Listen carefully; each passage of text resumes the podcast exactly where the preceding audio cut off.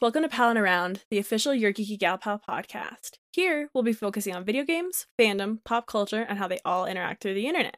My name is Caitlin, and today we have a very special episode with some very special guests. Um, be a little different today because we're doing. Um, I'm I'm sure I'm gonna put it in the title probably. Uh, this is a Kingdom Hearts 3 spoiler cast, and uh, joining me for this very special event, um, I have some very special guests. So to start, um, I have uh, Christian, aka Pixel Brave, here. Hello. I also have uh, Cameron uh, from Naughty Gamers. It's it's KGN now, but hello, yes. Oh my my B! I didn't know there was a branding change. Yeah, it was Hashtag it was not a very successful branding change because people don't recognize it, but you know it is what it is. Well, you heard it here first, folks. Um, and also here we have Sarah from uh, Queer Sex Ed is here. Hey, thanks for having me. Alrighty. So I figure to kind of get us started, we can just kind of round robin this and talk a little bit about who we are a little and then, you know, what um what Kingdom Hearts has meant to us, our histories with it, that kind of thing, just so people kind of get like a like a temperature before we get into the the spoilery spoilers. Um, if that sounds good with you all. All right. Um so Christian, do you want to just go ahead and go first?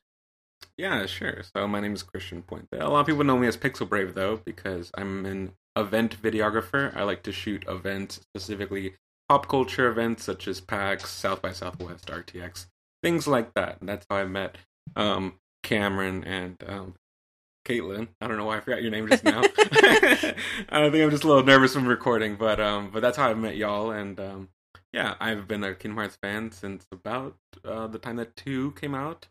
I uh, saw the walkthroughs going around school, and I was like, "Hey, this thing looks really cool." And I dove in, and uh, yep, that's about it. Started playing all the games after that. Nice, nice. And what about you, Cameron?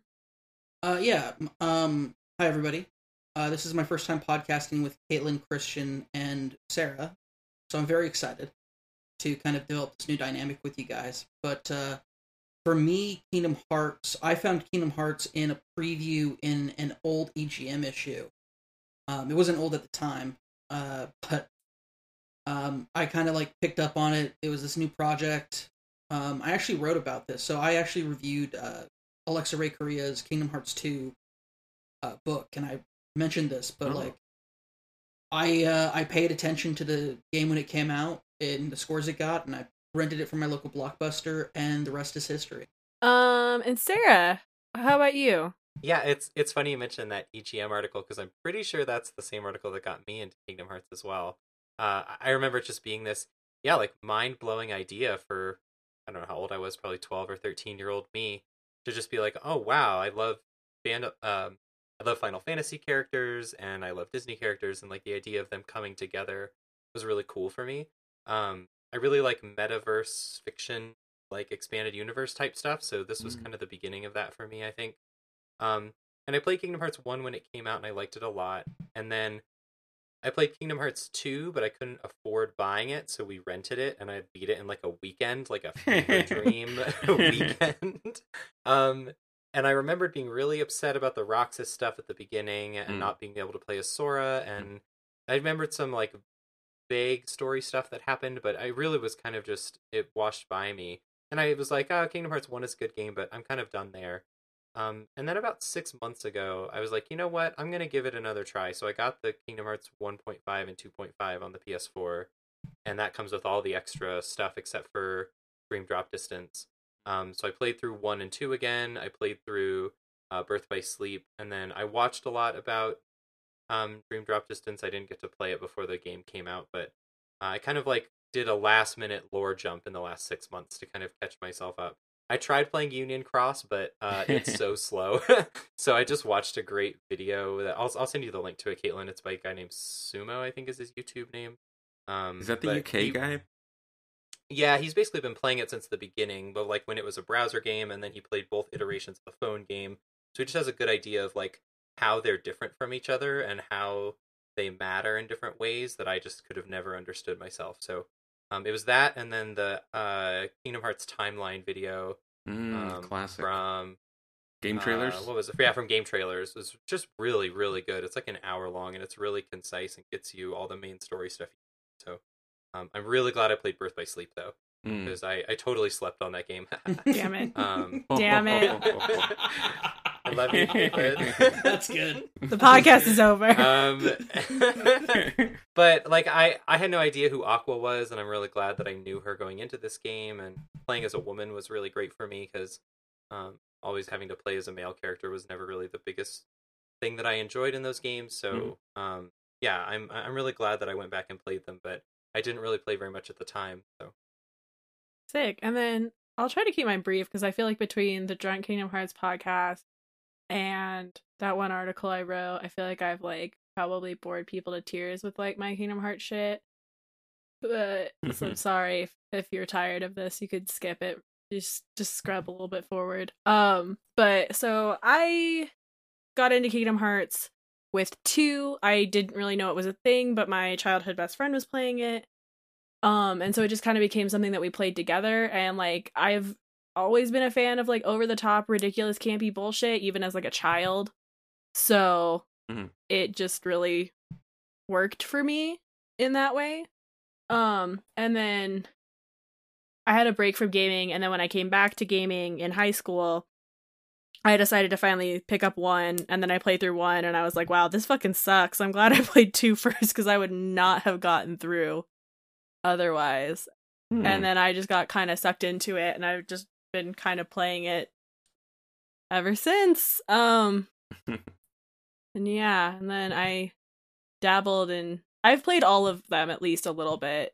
Um, yeah. Oh, but I mean, except for like the the Japanese browser game and stuff, because I don't. Uh, mm, yeah. but I I don't know which version of the mobile game I played. I think it was the older one, but when I was in college and just like hella depressed, where I spent like a week and never leaving my house, I just like played the shit out of that mobile game.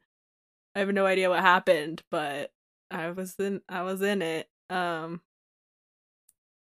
So yeah, so that's that. So now that now that people kind of have a temperature on where we're at, um I figured we could kind of get into like how we feel about the game overall, like a kind of, you know, like an elevator pitch of like where you're at with the game now that we finished.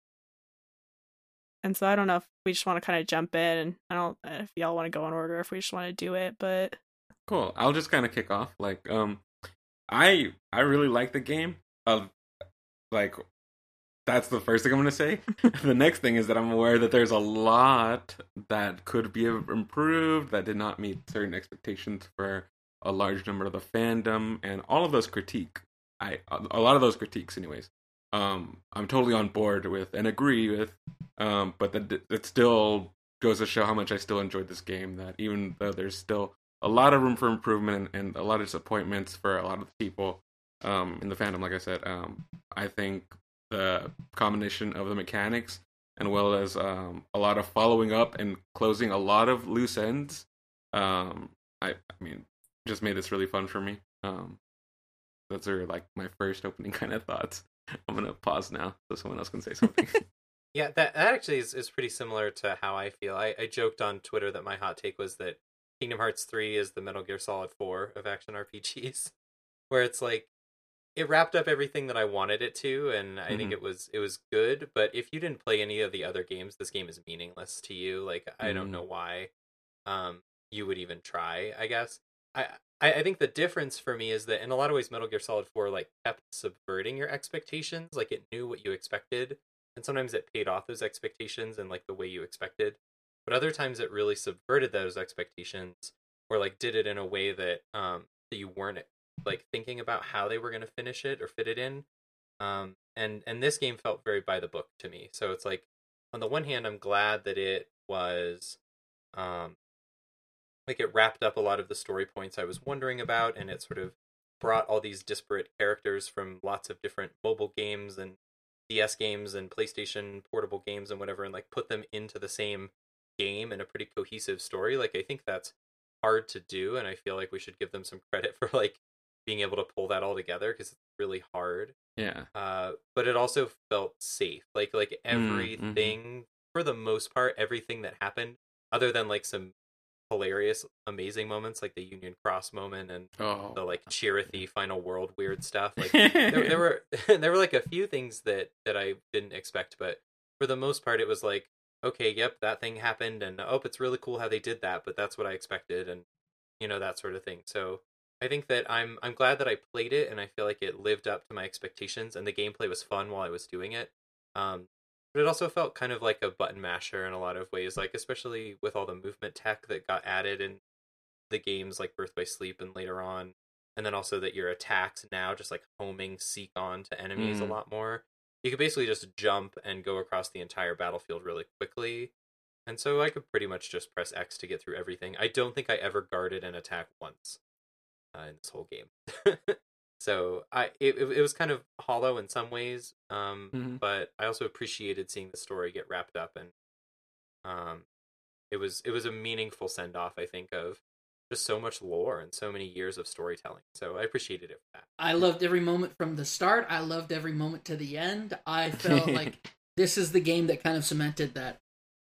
Because throughout my life, I've always just kind of been a, a a real fair weather fan of Kingdom Hearts. Like I get where people used to come from when they said like everything was too complicated, but as I kind of got back into it as an adult, um, because I missed Birth by Sleep, uh, and I Mhm. missed Dream Drop Distance. Like I missed all these games after two that came out oh, and I got back into it and I played through it. And I kind of walked away saying, thinking to myself that, you know, I love Mhm. every moment of this. It's weird, it's out there, it's super meta, it's super.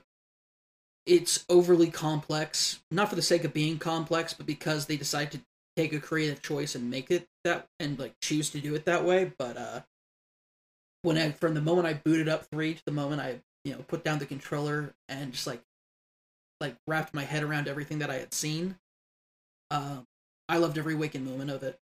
Um, I couldn't get back to it. I could I couldn't wait to get back to it when I had to put it down. Um, like I just I like I Mm. know that it's not a modern game, but this is a Kingdom Hearts game, and as somebody who's played in the last year up until upcoming to this release, I played every single Kingdom Hearts game that came out. And so going through it and seeing the evolution of the systems and everything like that, and for them to kind of no. put together kind of like the masterpiece of all the different Kingdom Hearts systems up to this point and kind of put the best of the best into this game. Like there was a lot of like sometimes it could be hectic, but I also think that was reflected in where this game has come from Hmm. and I think that there are spectacular moments that show that they really knew what they were doing with this game going through it. As far as like game design wise, that is this a bit dated? Yeah, because this game kind of feels like a game that should have come out on the PS3 but I'm just so happy that I got to see what I saw and experience what I experienced. And I honestly wouldn't trade it. Like, for me personally, it was worth the years of wait. Granted, I've, like I said, I've never been like the most dedicated, like hardcore fan. I don't got any, you know, Kingdom Hmm. Hearts tattoos on my body.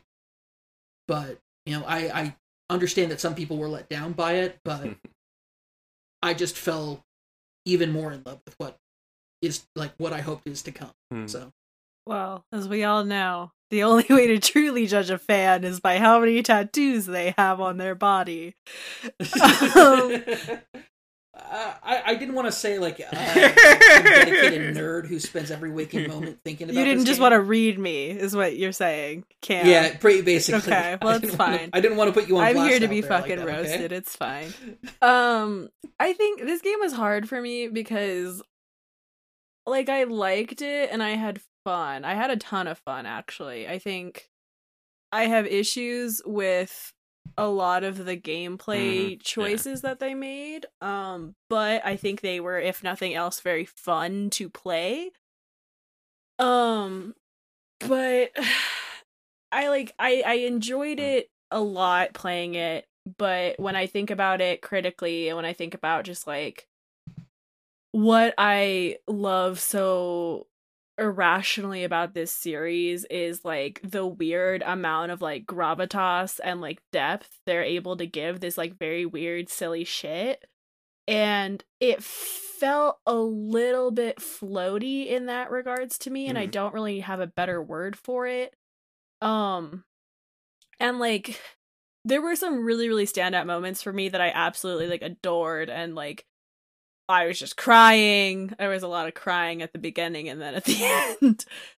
um for me. hmm But Yeah. for all of those moments that landed, there was a lot of me just being like, um all right, like this is fine. Like I'm having fun, but it doesn't feel this like the atmosphere doesn't feel the same as like a Kingdom like what Kingdom Hearts 2 did in a lot of ways and like yeah, it felt like it kind of lost some of that and like the pacing was super that, weird yeah. in a lot of ways.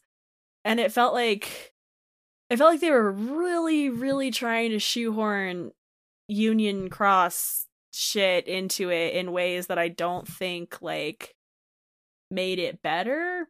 Um and there was a lot of stuff that was like weird that just is like there and I think they're trying to pull into whatever comes next, but that just felt like really frayed loose ends.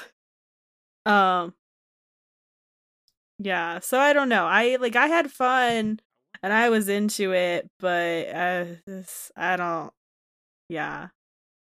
So I think the Union Cross stuff was actually really cool the way that they did it because playing through the game right now, I, I picked up back where I left off on. Uh-huh. Um, and kind of like going through all the lore and stuff about it. It's it seems really cool the way it, like when you say they introduce Union Cross, you mean at the very end or when they So when the ancient Keyblade like when the ancient Keyblades awaken because so I did I did like the moment in the Keyblade. Yeah, no, I liked the moment in the Keyblade graveyard with the. Oh, we're getting into spoilers now. Just so you know, on the spoiler cast, we're officially spoiling. oh yeah this has happened this has happened um, I liked a lot that moment with all the Keyblades and shit. For the first part of it, I was like, hell yeah, fucking get it. That was like the only execution of Union Cross things I actually think I genuinely liked. Up until they were like, and here's Ephemer in the middle of it. And I was like, okay, like if you haven't played the mobile game or it's been a while since you've played the mobile game, like you don't know who the fuck this dude is. And like they did a relatively decent job, I feel like, with the rest of it of like kind Yeah. of sort of recapping it for you in a way that didn't feel too horribly forced. Like I didn't expect a lot from it just because like that's a wild ask, honestly, but like yeah, for them to just like casually be like like the recoded shit. I like I was dying when Goofy was like the date escape. I was like, oh my fucking god. And- but like like I don't expect them to do like a like a great job with that because like how can you in like a 5 second thing. But like Hmm. if you haven't if you haven't played it and then Ephemer shows up and they never explain like anything about him, they're just like, "Hey, there's just this man." And I was like, well he's just an ancient Keyblade wielder you know he's like the rest of them he's just like the representative of all these other old Keyblades Yeah, So but that's what I, I don't know. It just felt really but- disembodied to me, and I was like, I don't. sure Oh, sure I was like, this That- moment by this is point in the super game impactful, and then you're just topping it Yeah. off with like this fucking rando, and I was like, man, all right. I, I see all that. For me, like in the moment, like that's all like retrospective for me. I, I feel like, oh yeah, like thing that sucks. And I try to get as many people to watch as many recap links as I could. But like in that moment when it happened, though, I was just like, Psh, y'all had y'all's chance. Like I'm just I'm just enjoying. yeah, this, no. like, Up until me. up until the reveal of Ephemer in the middle, I was like, yes, yes, yes, yes, and then they showed him, and I was like, what the fuck? I was like, come on. I mean, you're you're like 20 hours into the game by that point. If you're not on board already, like you're I was on I w- but that was the think- thing. That like that moment really took me out of it. I was like I was in it for the emotional beats. I was ready and then they just like brought in this character that they couldn't like easily explain. So they just didn't and I was like, man, could have just left it at the damn key Sarah, how did that? Uh, how did that? How did that moment play out for you, Sarah? Yeah, so I mean, I I played Union Cross. I enjoyed okay, that cool. moment, but but I also think that it's it's a it's a larger problem with Kingdom Hearts that I have as a whole, which is like Mhm. the ideas in it and the like characters that exist in it are so much more interesting to me than the actual stories that get told or how they get told. Mhm. And it's such a it's such a problem. It's like it's like like like the like the back cover movie that you can get on the Yeah, 2.8 it's um, nothing. thing it's on PS4. fucking It's like nothing. it's like it's it's there's no transitions there's no character introductions it's just like the it's like pure lore injected into your veins and but versus like union cross is the exact opposite where it's like they string that stuff along Oh, forever And until like something like actually happens. And it's if if all of these things, like if the entire story of Kingdom Hearts 1 and 2 and Birth by Sleep and Dream Drop Distance and um Union Cross, like if all of that happened in like a four game series or something, like that was all on PS3 and 4 or like something like I feel like that I want that story so badly because I really love what they're playing with and I love what they're getting at. And when Ephemer showed up, I was like, fuck yeah, this is awesome. And they're like shooting and all the keyblades are there and my like the names are coming up and I didn't see my own name, which was really sad. And I thought there was a way they should like you should have to connect your PSN name I- to your thing just so your own name shows I up. I don't know how a- anyway. came up. I don't like. I saw it pop No, up, it's and I was awesome. like, It's super great. Like how? How did they know? I was watching it and I was like, I don't even remember what my name was to know if I saw it or not. It was like Fall Out Boy Trash. Probably. 69 or something. Apparently, it was tied to a per- a certain a certain mission that you had to meet by a certain. Oh date. yeah, I doubt my name was in it because I Oh, stopped playing that okay. game like four years ago.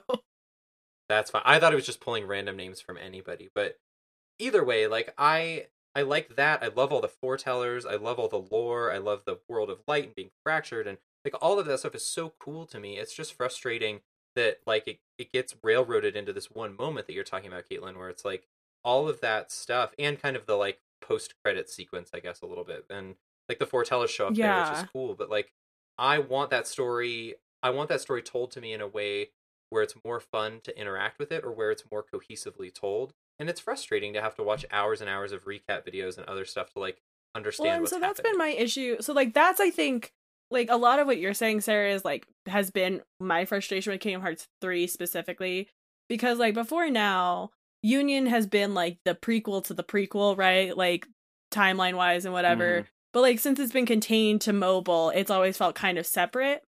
And like I was talking to f- my our friend Ian, Ian Prichelle, shout out to Ian. Um but like we were talking about it and I like the Unchained stuff, but I like it more as like being set further away from the events of the mainline games. And like we're going to get into it later, I think, Mhm. but like I do think they're setting it up to really tell more of that story going forward, which like I don't have a problem with. I think that's cool and good, but I think it should have had more distance. Like I honestly think that just doing that end credit scene would have been enough because they keep trying to like inject pieces of it into the Kingdom Hearts 3 story like with Larxene and Marluxia and their whole shit and like the girl who were not I like they don't ever confirm Oh. who it was but like it was probably Marluxia's sister maybe and like all of that stuff no, is and it, it, it's it's so frustrating because on the one hand i'm like all of this weird extra behind the scenes shit that's kind of tied to union actually has given the organization members more characterization and like intrigue than they've ever gotten before which is ridiculous because there's two fucking games about them.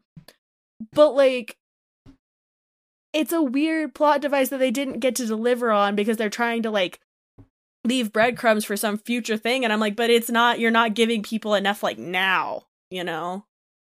Just too much going on I can. I definitely understand that argument.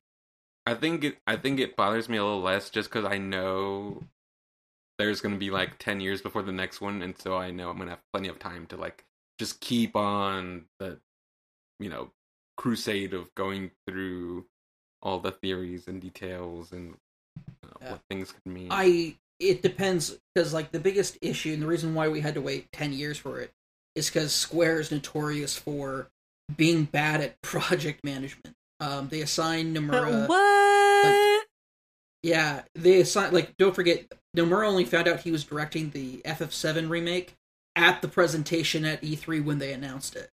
Um he was in the crowd when he found out he was the one directing it. Uh they while he was working on Final Fantasy Versus 13 as well as then when it was rebooted to 15 and then later Kingdom Hearts 3, throughout that time period, his team worked on several games, smaller games, all the side projects. And then on top of that, um, he was also in charge of art direction or just outright directing several other games they just laid at his feet. Like, just here, do this. So, if they don't do that again, we probably could get a game out in the next two to three years. well i mean i guess it'll depend because if they just do another like fucking if they put uh, Kingdom Hearts on Switch, ain't nobody here gonna not play it. That's true. that is true. Um, that's what uh one of the rumors is because of the red and blue uh aspects of the the Oh, secret like ending, Yozora. Y- the Yozora trailer, the red and Oh, blue of it. I know. I was again when I was talking to Ian, we were just laughing because like that that trailer is just basically Nomura being like, "Fuck you, Final Fantasy 15 was bad. Fuck all of you." And I was like, honestly, I'm really just here for him being petty, and there really nothing coming of it. Like I'm cool with that. I, I'm yeah, I'm here for either I'm, one. I'm re- if, I respect that. if it turns into like an actual this or that, that's cool. But if it is just him just being Nomura about it, like I'm here for that too. It's yeah. it's interesting because like he never got to tell the story he wanted to tell. Tabata came Yeah. in and basically reworked everything, and so Yozora might just be like the way to do a project. yeah, well, and I know and kind of introduce Rex, the original worlds that he Yeah, I know Verum Rex was supposed to be like the original title of Final Fantasy 15 too. So there's a lot going on there. Um, but I kind of hope it's not a game and that it's just petty. Uh, I here's the thing. I think it's going to be so. Interestingly enough, there are no outside of the Keyblade Graveyard and Twilight Town. There are no original worlds. Oh, sorry, and the final. Well, in Radiant, well, in this game, you're talking about this game, right? Yeah, in this game in particular, the games, the worlds that you get to go to. Nomura said he wants less Disney worlds and more um like original worlds, like Hollow Bastion slash Radiant Garden. Um, and it really looks like he got overruled on that. Uh, so I think this next entry might be him reworking because we have the the world ends with you, like points, you know, little clues left Mm, there for that. And they were, of course, in Dream Drop Distance. So it's very clear that he wants to kind of explore the final, like the the Square Enix extended library, not just Final Fantasy wise, but just like this extended library of worlds and doing um, Verum Rex as a world, doing The World Ends with You as a world. Like that could actually be something very, very cool with that. So Yeah, I I think the thing I'm most excited about that is just getting away from Disney and about like not not that the Disney characters are necessarily bad, but Disney as a company is so hard to work with notoriously around copyright and around just lots of you know a- another big problem I have with just Kingdom Hearts as a series in whole is like Donald and Goofy get almost no character development in all three games. Like Mickey gets almost no character development. Like he gets to grow and He's change just a little a bit bad more. person, but, and like, that's those- fine.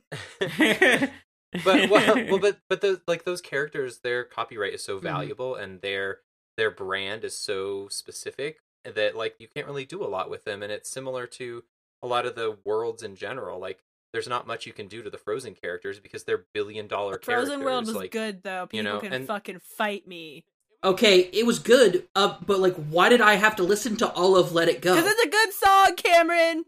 Also, what is up with that mix of "Do you want to build a snowman"? The audio mix of that the song mixed with the dialogue, mixed with like everything else that was going on, sound effect wise, was like who put this together? Like, what intern did they let touch the sound, like the the mixer board on this?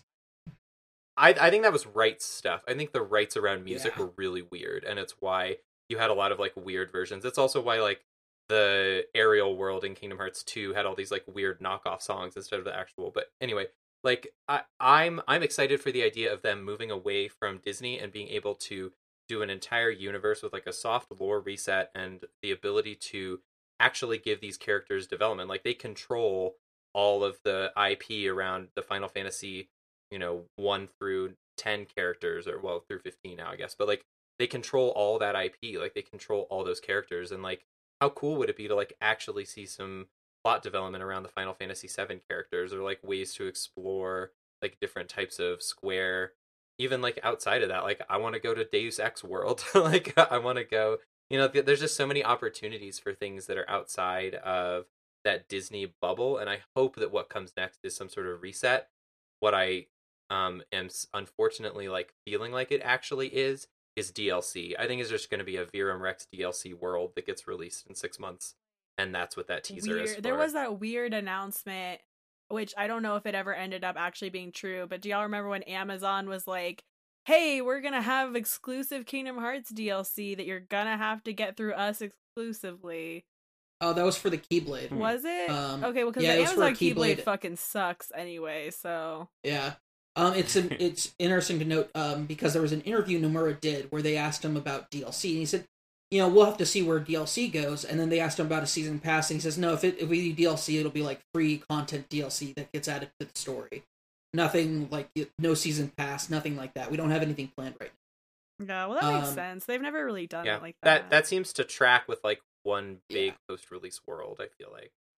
But honestly, I actually think I don't want to really see them do like I don't want to see a Midgar because we already have our Final Fantasy seven, eight characters in Hol- in uh, Radiant Garden, and I really think doing something like Radiant Garden, like doing multiple different kind of versions of that with different Final Fantasy characters and different Square characters, all kind of coming together, still using some of those lesser known, you know, Merlin from the Sword and the Stone was able to like they were able to do basically whatever they wanted with him, and Yensid they basically created just from the uh the wizard from. and Fanta- made the worst Fantasia. man.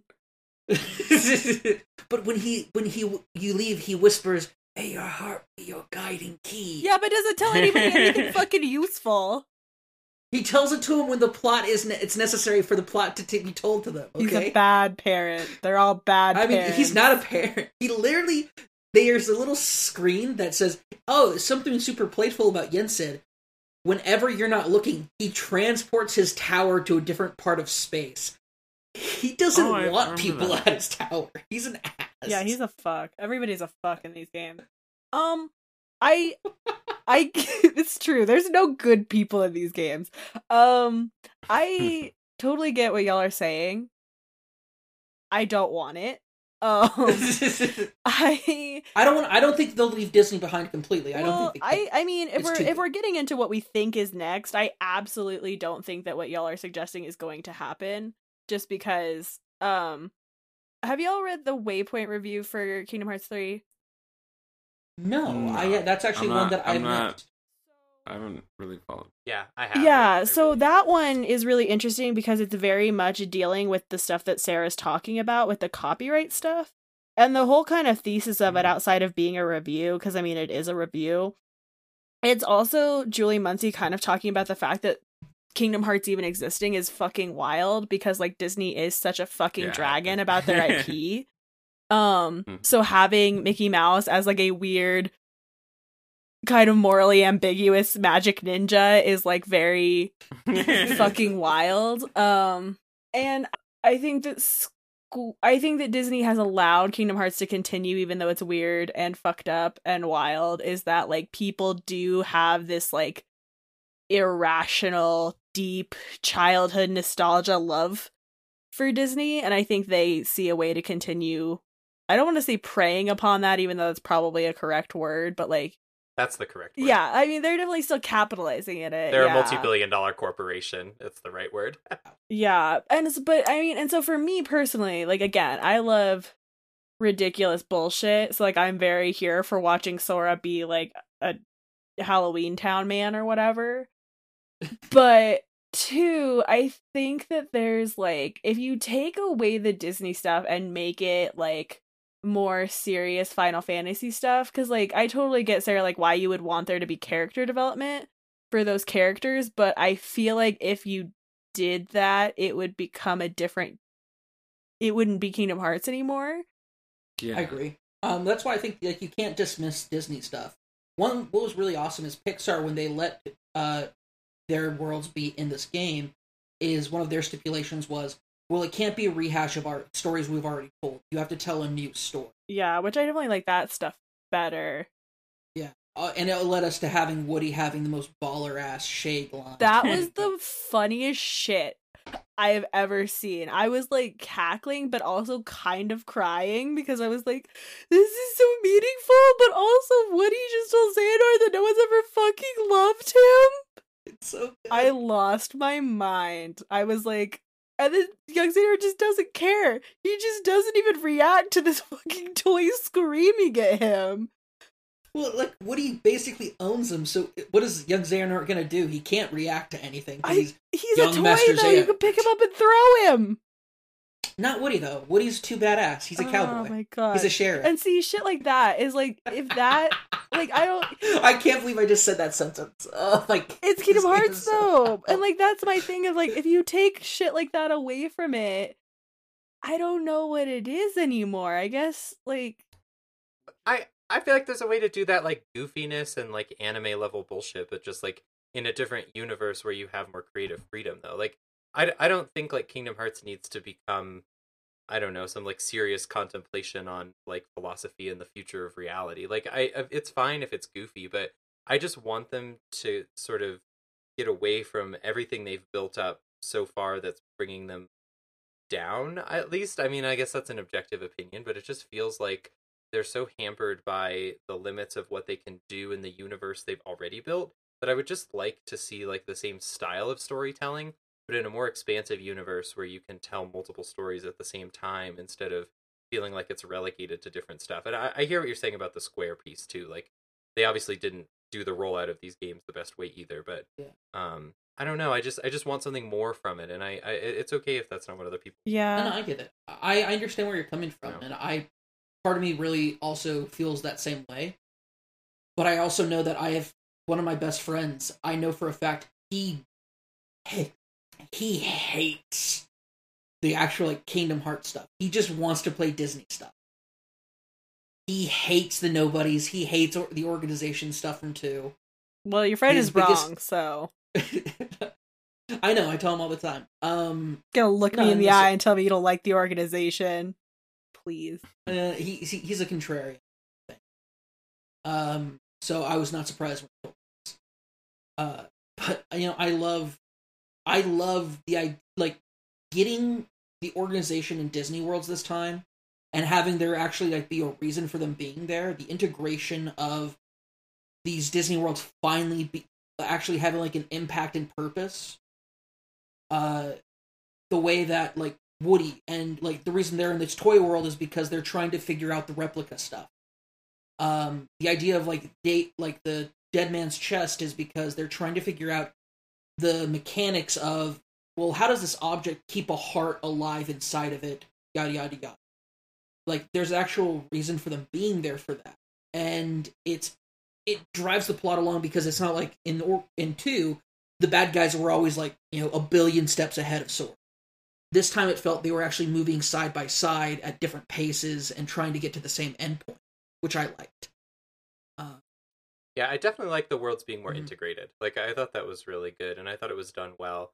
And it, it didn't I don't know if the story came first and then the worlds were picked after, or if the worlds were picked first and the story came after, but it felt like there was, like you said, a lot of really good synergy about Baymax and Oh, about the part in the, Baymax. in the Oh, box so and about like you know there, there there's yeah there's so much good development around that and I and I really liked that and it was cool to see. But it's similar to what I was talking about before. It kind of wet my whistle to be like, oh, it's so cool to watch these Disney characters get just like one iota of development.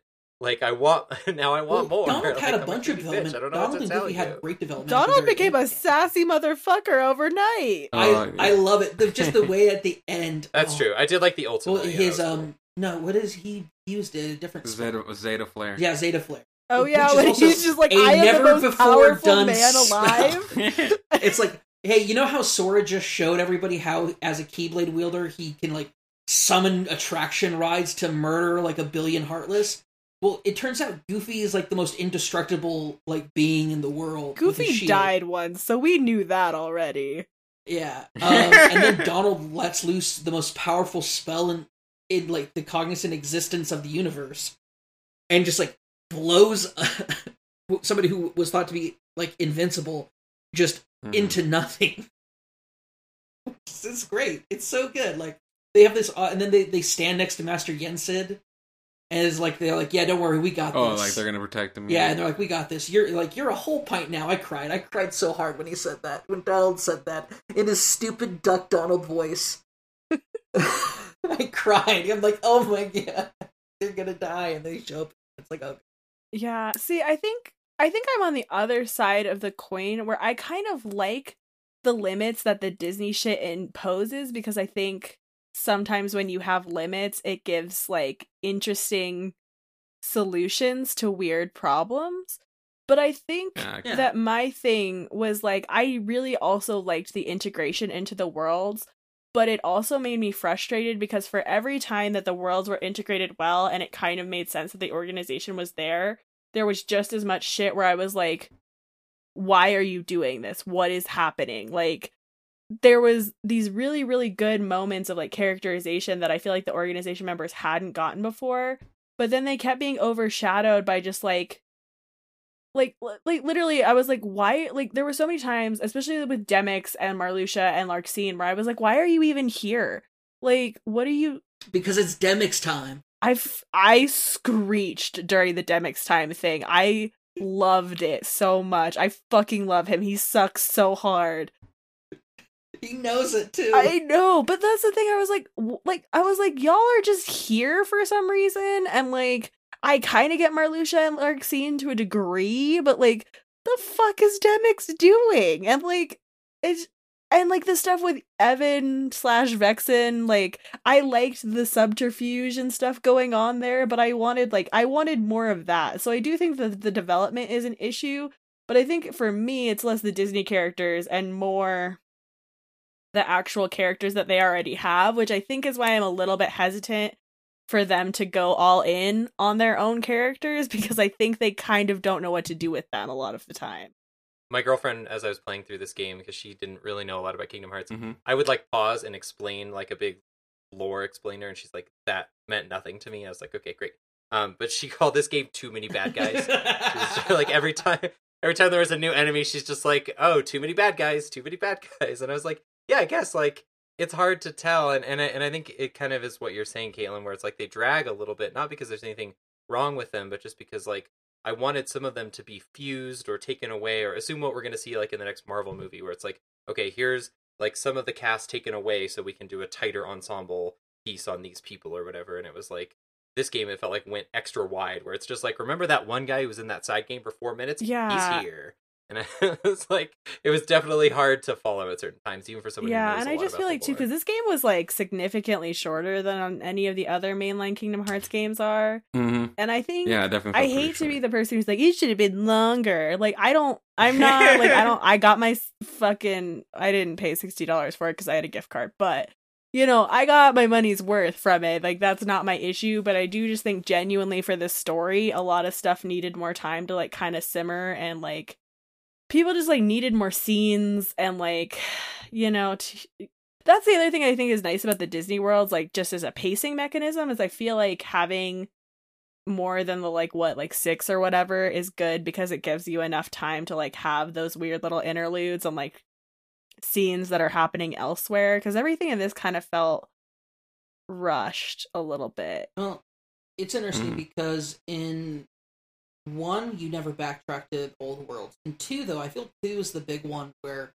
people remember the games being a lot longer than they were. Um, because two made you backtrack to all the old worlds. yeah Um, I beat Kingdom Hearts one in, I want to say 26, 27 hours this late, most recent time.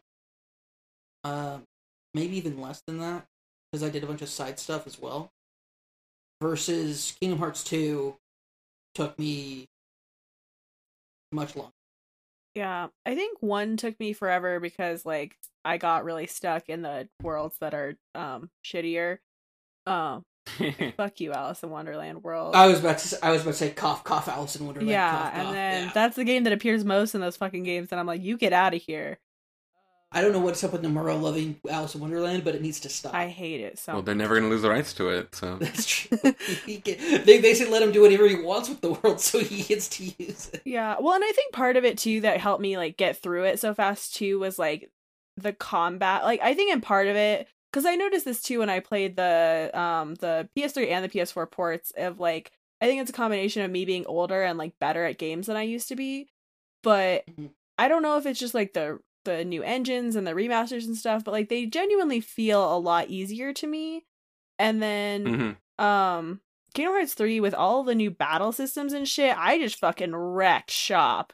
Like I didn't that's- die until like the last No, I I had a Kupo coin, so technically I died for the first time during Monsters Inc. during the final battle. That was the first time I like quote unquote died, but I had a Kupo coin, so I Mm. lived.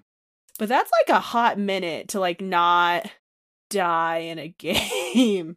Yeah, like I definitely died on Clayton a million times when I was playing my playthrough of Kingdom Hearts One, like recently. Yeah.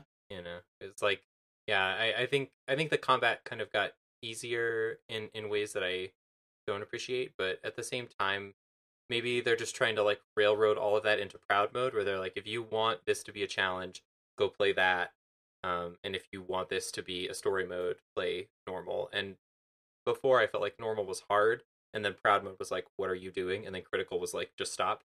Um, and so this felt like it was more like all the hardness was just pushed Yeah, I think I just wanted it to be a little bit more because it felt kind of at odds with the story where they're like, yeah, Sora, you're all fucking weak again, but look, now you can But you you're hella can strong. summon You're- you're- arcade rides for some reason. and you can do shot locks and like I, it just felt like you got everything at once and i wish that it had been kind of like doled out as you got through the game yeah, I was really surprised at how many abilities and stuff you had, like right off the bat. yeah like i kind of wish you hadn't gotten shot locks until like you got ven and aqua back just because like that was from Mm. their game so i feel like it would have made more sense for aqua to be like hey i'm a master now that i'm back let me show you a thing and then you know the little kingdom hearts thing comes up and it's like you learned Shotlock. here's a Shotlock tutorial Well, one would be the perfect tutorial level for that. Hmm. When you actually like, if they actually instead of Aqua just doing this magic bullshit unlocking Castle Oblivion from the outside, actually having to like traverse through Castle Oblivion, Yeah, I kind of Re- thought, and also picking up your old memories, so we don't have these weird moments anymore. We're like, yeah, I don't know who they are. Yeah, I definitely thought that like when Castle Oblivion opened, that it was gonna be like a level, and then it was just like, nah, bitch, welcome to the boss fight. Yeah, And like, but I feel like yeah, I just kind of wish that they had doled it out a little bit better because I feel like that contributed to the story not feeling as like impact well not even impactful but it just felt like not like there it didn't feel like there was that like kind of heaviness that is in Mhm. the air of kingdom hearts I think about halfway through the game, or a little bit before that, I did start tempering my expectations. I think I could start kind of seeing the writing on the wall, like, like just that, like yeah, about less than halfway through the game, I started changing kind of my thought process. I didn't approach the game like it was Kingdom Hearts three. I started treating it like two point nine nine. like like a lot of this like like halfway through i was like oh okay a lot of this is actually not going to get resolved in the way i thought or get the amount of time uh with people reuniting as you know they're, they're, we're not gonna have like really long scenes with that. I think i'd start realizing that. So i think that's why at the end of it i still had a pretty positive like overall reaction to the game because yeah about halfway through i realized that's all gonna probably come later. Like this is this is as much a closing as it is like the starting of the next chapter Yeah, I Caitlin earlier, like way at the beginning of the cast, you said like it felt floaty to you, and you didn't like have Mhm. a better word for that. And it's like I I feel that too, where it's like I felt like it was just kind of checking the boxes, like I was going through the motions. Um, like I, I had kind of the opposite experience of playing Kingdom Hearts games before, where it's like it didn't give me more appreciation for Kingdom Hearts three, although it did give me more appreciation for the story. Like I, I was glad I knew who Aqua and Terra and Ven were and where that came from and all that stuff. But like for for the gameplay, it made me I think feel like like it it didn't impact like you said. It's like all these big fights that are supposed to be really hard. It was like okay, well I'm just gonna jump and then press X a lot until I run out of my combo, and then I'm gonna like shoot four spells at it and then heal myself, and then I'm just gonna do that again. And it worked on basically every single boss for the whole game.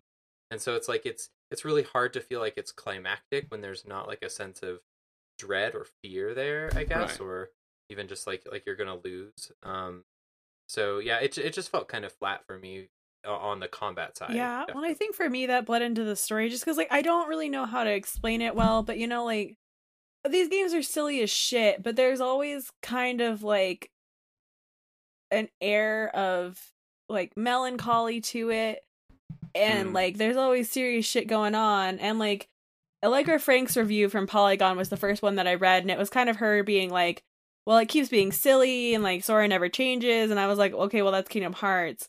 And I I stand by that. Like I do disagree with her on a lot of that stuff, but I think that this game had a really hard time capturing like that same feeling cuz like in one like yeah, it's Sora wandering around like fucking around with Alice in Wonderland and all that shit. But it's also like his best friend being like, "Hey, fuck you, you're weak and stupid, and I don't need you." Yeah, they're really heavy moments in that game. Yeah. Sure. Yeah, and like, and then too, like wondering where Kairi is and just like not knowing, and then when you do finally find her, you're just like, "Oh, Kairi's fucked up right now." Like this is bad, and like the whole, and like you can feel like the shadow of like Riku hanging over the game, and I feel like the same thing kind of mm. happens in two, where you can like just you because you know the organization is there, and they're they kind of set it off with like the intro with Twilight Town is fun, but they always kind of lean on like a little bit of a creepy vibe, and they definitely do the sci-fi like, you know, things aren't real and it's kind of spooky. Mm. and like that's the tone of the whole game. And then Kingdom Hearts 3 is like it's vibrant as shit and like they they don't really do a good job of setting up the stakes, even though like we know what the stakes are, but like because Mm. Jens is just like, hey Sora, you keep fucking up and you gotta go find this power, but I'm not gonna tell you how to do it, so just go get ripped or whatever, I guess. But then you go out into the world and you got all this stuff at your disposal. It just kind of feels Maybe like mixed messaging. or, yeah, well, it just doesn't have that exactly? same sense of like something imposing, you know? Like, mhm. Not the same sense of urgency like in the other game. Which is a bummer because I actually liked the framing of being like, hey, like Sora is feeling really aimless and like just trying to figure out what the fuck to do. Like, I like that framing. I think it's interesting, hmm but I don't think they capitalized on it well. And and then like, so when we did get that to that moment where Sora is like screaming and crying and being like, without my friends, I'm nothing, and like all this shit, I was like, I want this moment to be really impactful, and it still kind of is just because I'm so bought in. But like, they really could have driven it home if they had had more Getting shit. clues to it earlier. Well, and if they had, I feel like if they had given Sora more of a chance to like, because they kept trying. I feel like where they were like, oh, like Braig is making fun of you, but you can take it, right, Sora? And then like. You know, there were like little instances where they were trying to make it seem like, oh, Sora is having a hard time right now. And I think they just could have really built into that identity crisis more and made it more hmm. impactful, and they just kind of dropped the ball on it. I, okay, I can see that. Yeah, I think I felt a lot of that more towards the beginning because they're really trying to drive it home that like, hey, you're weaker now and stuff. But yeah, I think it would have it would if they had carried that. Also, if you have one of the pre-order things, you can uh do like uh like the most powerful version of a of an elemental spell. Yep. Uh, that's a. I don't get wrong. Like I, I, I honestly felt like I got my money's worth out of it. Um, and when I say I got my money's worth out of it, I imported the PS4 Pro from Japan for this, so I really feel. But I also feel like it was part of the journey and part of the. Something about Sora's growth in this game was more about him learning. It, it's funny because like you don't really pick it up until the very end. Um, but the lessons Sora is learning that helps him reawaken his power of wake uh, is actually him learning what he like setting him up for what he has Yeah. to do to rescue Kairi. Um, when he talks to Hercules, he said, "When you got your strength back, like how did you how'd you do it?" And Hercules tells him, he's like, "Well, I like love, Mm. love did it for me." And so it's like throughout this entire thing, um, Brendan sort of reawakens the power of waking because, oh shit, Vanitas is about to, Vanitas is about to fuck everybody's day up. Um, but really, when he becomes to a master of that power, as when he has to go through all the different worlds and all the different, uh, chasing the, the lich and saving all his friends, and then they give you that ominous like, you can't keep doing this, Mhm, Sora. Like mhm. this isn't okay. Like you can't you can't bring all these people back from the dead. Like he's this heartless is here because he's part of a natural order of taking hearts to the darkness the way they're supposed to. Like your friends all died and you're like rebooting this and that's not okay. Says the man who literally came here from a time travel. Um because it's young Xehanort who tells you it's like, dude, you literally lived like 80 years ago. Like you don't get to tell me about the natural order of things, Xehanort.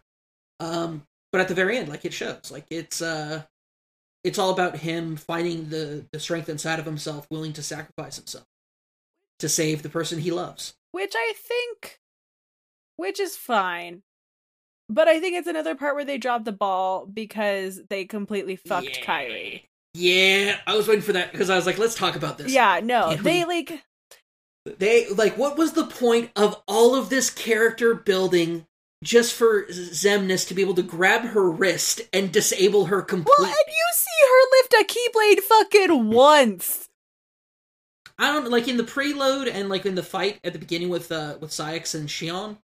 Like she she's roll like she's rolling around. She's Yeah, but like you know throwing her keyblade like around. you know in the end like the scenes in the maze where you can like choose who you're gonna go help there's Yeah. like that's like the only time you really see Kairi like doing work and I was like on the one hand I was like and "All she's doing good right, work. She's laying yeah, a good foundation. yeah. but then when you start playing with her her main thing that she does is fucking heal you and I was like well damn if that isn't just if that is just how it I how guess I it didn't be notice that. fucking of course Uh, uh, that's more help than Donald and Goofy. Well, yeah, but I was like, I was like, of course, Kairi's mostly just fucking healing you, of course. And like, it sucks because you know, like Sora has all those combo moves with people in his party, and it would have been so cool if he and Kairi had had something together, and they didn't. And I was like, and and there was so much. All of her scenes with Lea, Axel, whatever the fuck, were like. She, where she keeps being like, I'm gonna protect Sora, I'm gonna do this stuff, I'm gonna do, and then they just don't let her do anything, and it. well, you know, she does actually save. She does save some. I mean, she does, but like, it feels like a but she sa- she doesn't save with her keyblade. Shit. Yeah, she it's she doesn't save with the keyblade. She saves them with the power of love. So Yeah. it's not the same. Well, That's it's, not what we wanted. it's also frustrating. It's also frustrating too because like literally the last thing that happens for the last fight, she gets kidnapped, Mhm. and I'm like, a fucking course Kairi gets kidnapped. Like literally the only plot device he knows to ramp up the the tension is like Kairi got kidnapped. Happened in again. two. Happened like, in this one again. Yeah, it's it's it's it's super frustrating. I'm with you that it's frustrating, especially when there's like no other female characters in this story at all, other than Aqua, who like gets some really cool development and she gets to grow. And her story in Birth by Sleep, I think, is the Oh, strongest of the three. And like I I really love her as a character, but um, it's it's so frustrating that like it's all. It would almost be better if there were no good female characters, because at least then I could just be like, they just don't know how to write women.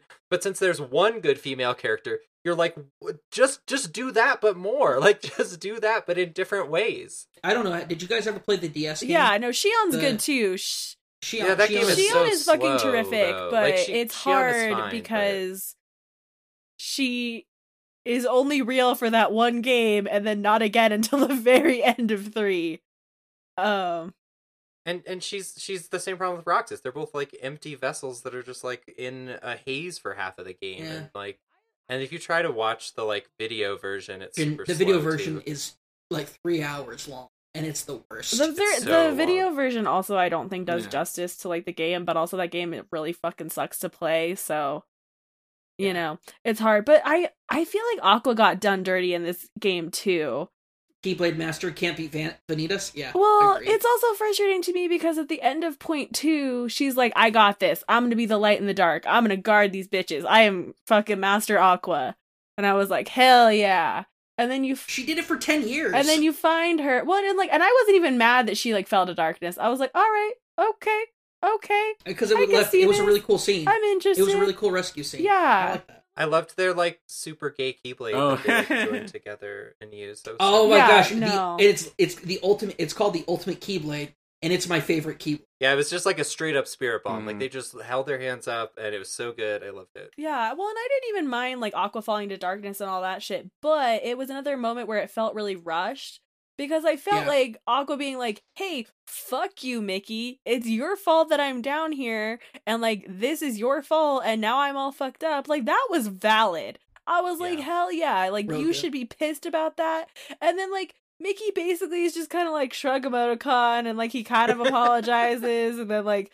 Then he's just like, "Well, I'm so happy everything's good, and now Aqua and I are friends again." And I was like, well, "What don't the forget, fuck?" Mickey also tried to. Yeah, Mickey also tried to brush off that Kairi was dead at the end of the game. yeah, Everything's back the way it should be, and it's like, and Sora's like, "Bitch, no, it's not." yeah. Mickey is like, and like, I like Mickey being a questionable motherfucker. I do, but I like it, It so much better when they give it the space to. Because at least Riku was Yeah. like, "Yo, like." We'll figure it out. he was yeah. like so upset that he didn't get to save her and i felt like and there is something to be said for mickey being like i'm like the misguided pragmatist but they just like didn't give it enough room to breathe and i was just like fuck man I don't. I don't know if Disney would have approved the game if they gave it enough room to breathe. I feel like they really could, like. I'm not even asking for a deep conversation, but literally just like, yo, maybe Aqua doesn't talk to Mickey until the end of the game. Even that would have been better. yeah. And then Aqua, yeah, she just doesn't. I was like, I was really expecting her to play a lot bigger of a role in Mm. things, Yeah, I wanted her and to. She just, she just didn't. Also, can we talk about how the gameplay of Fragmentary Passage was like better than most of the combat in this game? Like, I liked not having the rides. I liked the like greater focus on magic. Like, I liked Yeah. the like more traditional like finishers. Like, you know, like how in Kingdom Hearts Birth by Sleep, you have like the finisher Mm, that you're yeah. building up to, and like some of the Yeah. Keyblades had that, but some of them just like transformed or did other stuff. And I don't know. I, I thought it was better, more pared down. I wish the rides didn't exist or it only happened in like really specific Yeah, it sequences because it just Yeah. felt I- like That, I don't it know. was too much. Yeah, it, it just felt like too much. It was too bombastic. Well, especially because Um, they didn't really explain that at all. They were just like, "This is a thing now," and I was like, "Okay." Yeah, My my whole thing is they just came up too frequently, yeah. especially when I was trying to build up to a different, um, like a different combo and Well, yeah, If I do, especially like, too because they don't in game a- tell you how to switch between them. I found out how to switch between Mhm. the triangle commands on Oh, yeah, Twitter. yeah. Oh, like Oh, really? I just- button. I discovered it midway through the game Yeah, I just and made like my life so much. I saw somebody talking about it on Twitter, and I was like, "Oh shit, really?"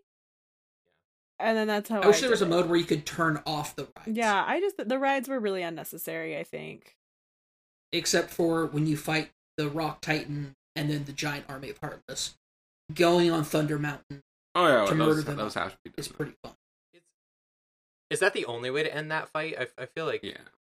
Yeah. Okay, yeah, that's what I thought. Because I was I was doing something where he was at like a sliver of health, and I didn't want to press the command, and yeah, it doesn't let you finish the fight if you don't.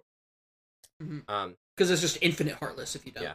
You need that. You need that bad Ma- Mama Jama Thunder Mountain ride to come crashing down and murder. right Well, there. especially because my question is: Has Sora ever been to a theme park? nope, he has no. No, because he's of this at all. canonically, he has So not. So He he. Oh no, that's not true. Actually, he went to a theme park in uh, Dream Drop Distance. Oh, that's the true. That's Sleeping World of true. He did. That's true. So we can blame Pinocchio's world once again for being one of the worst. uh, for introducing us to this terrible idea of the fucking teacups. I can't. I hate the teacups so much. At least the teacups are an easy like you just summon them and then press triangle to do a big AOE and then they're gone. Like I like that. That's least. true. Like the the blaster rides. Mm. Yeah, the blaster ride takes forever.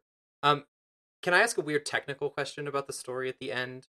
Yes. Sure. so there's the sequence you basically end up seeing the same cutscene three times right where it's like there's well at least the beginning of the cutscene is the same the first two times where it's like they sora can't help at all and then gets consumed by darkness and then it shows that same cutscene again and he gets consumed by darkness again and then the third time is like when all the ephemer stuff happens and right, like that type of fight so like was time travel happening there like do, are we just supposed to Yes. believe that like that was like a, a a god intervention of like okay you fucked up this time and we're gonna just like rewind and go back and like why is So it, Yeah. it on, that scene only happened. So he was only consumed by the darkness uh twice, wasn't he? I, if I'm recalling, i'm pretty Uh, sure the first I'm time pretty sure he was tries Ter- i'm pretty sure he gets rash and then he tries to come back early and then he fails again i feel like that's what happened but i could be wrong about that does it? I re- I remember him.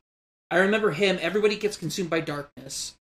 Um, Well, 'cause I remember- uh, I- Zettaflare goes. I out. know I remember the scene happening at least twice because there's the first scene where Sora loses his shit and then Riku's like, You don't Mhm. believe that. You have to whatever the I don't remember the quote.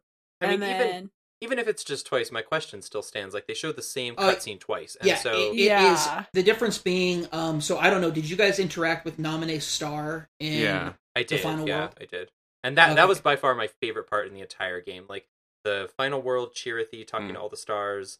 Is Like, that, that what that was? was so Is that was that nominated? Yeah, yeah. She says. Yeah, that's Nominee. Fuck She me. That star's her name. Okay. So because- nominate nominate is one of the stars, and she tells you, "I feel a connection to Terra. I'm going to go try to in, like try to see what I can do to help." Oh, and I think that's I why when it resets- because I didn't talk to And that's all why- the yeah. stars. Well, there you go. You missed that. You also missed um right now the leading theory is that it's Ava, is who the mysterious quote unquote friend is. If you read the secret reports and stuff. Yeah, because I I Uh, know I cool. talked to the one that was like, I'm waiting for someone. He's gonna come find me, so I'm just chilling until he Oh, shows up. yeah, that's yeah, that's that's Ava. Yeah, see, I, I- figured um, that. I missed either I missed the nominee star or I don't remember it. I think I You have missed to talk it. to all the other stars first. So like if Mm-hmm. you don't talk to all of them before you collect your body parts, then you can't see the nominee star. Oh yeah, I So, missed and it. that's the thing That's weird says- too, though. Yeah, Why? that you can miss that. Yeah. Oh wait, never mind. Answer my own question. My brain. Never mind. Um, All right. So so she uh, she influences um. So so she helps Terra with the whole Terra well, thing. so it's not Terra that she's in. So when Terra's heart was taken and his body was controlled by Xehanort, his mind slash soul uh remained in his Keyblade armor, yep. and that's the lingering will armor that you can fight as an alternative boss. The he's the final version of Terra that you get a fight as at the end of Birth by Sleep in that kick ass fight. Yeah. That fight's Um, fucking hard. it is hard, but it's so good. Um, and the thing is, because Nominate contacts the lingering will and wakes it up, it goes to deal with Xehanort and also influences it because you never see that armor again after that scene. But afterwards, uh, Terra's Heartless is able to fight against his body and saves Aqua and Ven. So basically, like by doing that, you remerge. Ter- And this is my theory: you remerge the lingering will back with its heartless, and do that. So I thought that was cool. Yeah. Um, but Damn, that would have been a good thing to make not fucking missable. yeah, right. Well, and my my bigger problem was the time travel stuff because like they time travel's weird, whatever. I understand you can pick it apart forever, but like they've established that if your heart is split from your body, you can travel in time, and that's how Xehanort got back in time to do all the weird time medley stuff that he does then. But like, yes. are we supposed to believe that that Sora like the all the stuff that happens at the end of the game after that sequence is like Sora in some alternate universe where in different universes all of his friends died and he failed and like we got transported to the universe where it works or not not an alternate universe. So Ki- Kingdom Hearts timeline doesn't work off of alternatives.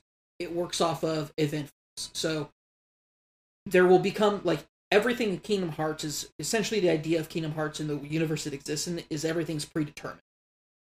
So that's how Xehanort's able to manipulate things to make sure that they keep happening the way he wants them to happen. Is because he does have the whole split my body into three things, blah blah blah, yada yada. so then yada. lingering Explain it better. will and ephemer fucked that up basically like Well, they and I think Sora fucked but it they up, did that by going into an Sora did. alternate universe So- not an alternate universe. It's still the same. Well, because the whole thing that Chirithy says, right, is like the reason that Sora is in the last world is because, in theory, like that's where you go when you die, and in Kingdom Hearts vernacular, death is your body and heart were destroyed at the same time. But Sora is still hanging around for whatever reason, and so I think because of that, I think he qualifies for time travel but I think he also like because he was able to do that and technically cheat. I think he's then able to do like all of the weird diving into the other worlds and fighting the lich shit, which is more cheating. And so then I think he just kind of gets to be like, "Hey, fuck you, fate." Pretty much. Um, it's actually interesting. So, uh, if you didn't notice, um, the opening cutscene when you start a new game, and it's that awesome cinematic of "Don't Think Twice" Mm-hmm. with the music. Um, I I personally feel, and this is my theory, is that the quote he gives, where it's um, I've talked to like you want to like you we mentioned Ian earlier. Ian and I have literally been talking like we just have these long spells where we just talk back and forth about stuff. But um, Sora makes an interesting statement that even if you they, like they can destroy your body, they can destroy your heart, but if it's your destiny, like if it's your fate, that's just one step closer to home. So if you and it's it's interesting because there's like a lot of different symb- like symbology going on with that as well. Um, where at the very end of the cutscene he's holding the Xehanort chess piece. So it's clear like this is taking place after he's quote unquote won the game. But it's also interesting. So he, like you said, he cheats. He cheats the system, and he's told off by Xehanort saying like, "You can't do this. Like I follow the rules to do time travel, what you're doing, what you're doing is just pure fuck. Well, and But even it's- it's al- like, "Yo, "Yo, 'cause the- dog, you're fucking this shit up." Yeah, Yeah. she's like, you can do this, but like you're like, what you're doing is like really messed up, and and and it's also because the dandelions cheat time too, right? Like that's the whole idea.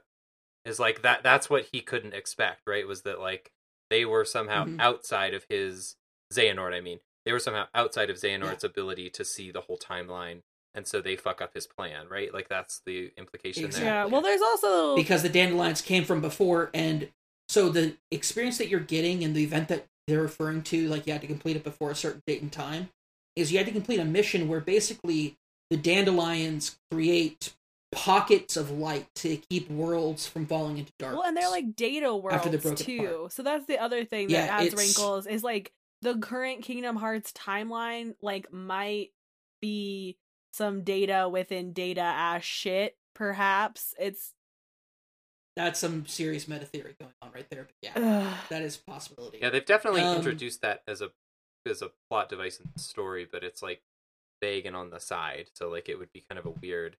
Twist yeah. Well, because it's all like data, technically but- speaking, the worlds that the dandelions created that they were supposed to hide from the end of the world in are data worlds. So then, if that's the continuation of the quote unquote world, then like because the actual worlds themselves were swallowed by darkness. Yeah, so then there's technically speaking, everything that we've played could have been a fucking data shit, which means that they had data within the data for coded and all of Ansem's garbage. It makes it would make sense why the magic is able to work the way it does in the world. But anyway, Because I isn't, digress. isn't isn't there a part in either Dream Drop Distance or Recoded? I don't remember which, where somebody dives within data within data, right? Like there is a Yeah, two level dive at some point. that's the end of Dream Drop coded. Uh, it's- I think, right? It's coded. Yeah. That happens in coded. Riku Um, and it is happens. the journal yeah. slash Data Riku and then Data Sora's Data Riku's literally like, please for the love of God kill me and Data Sora's like, no.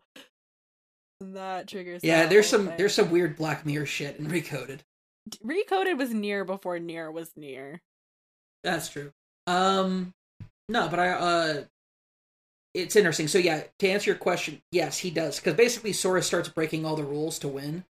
Um, and it's interesting. So he abuses the power of waking so hard and more than anybody else ever has done.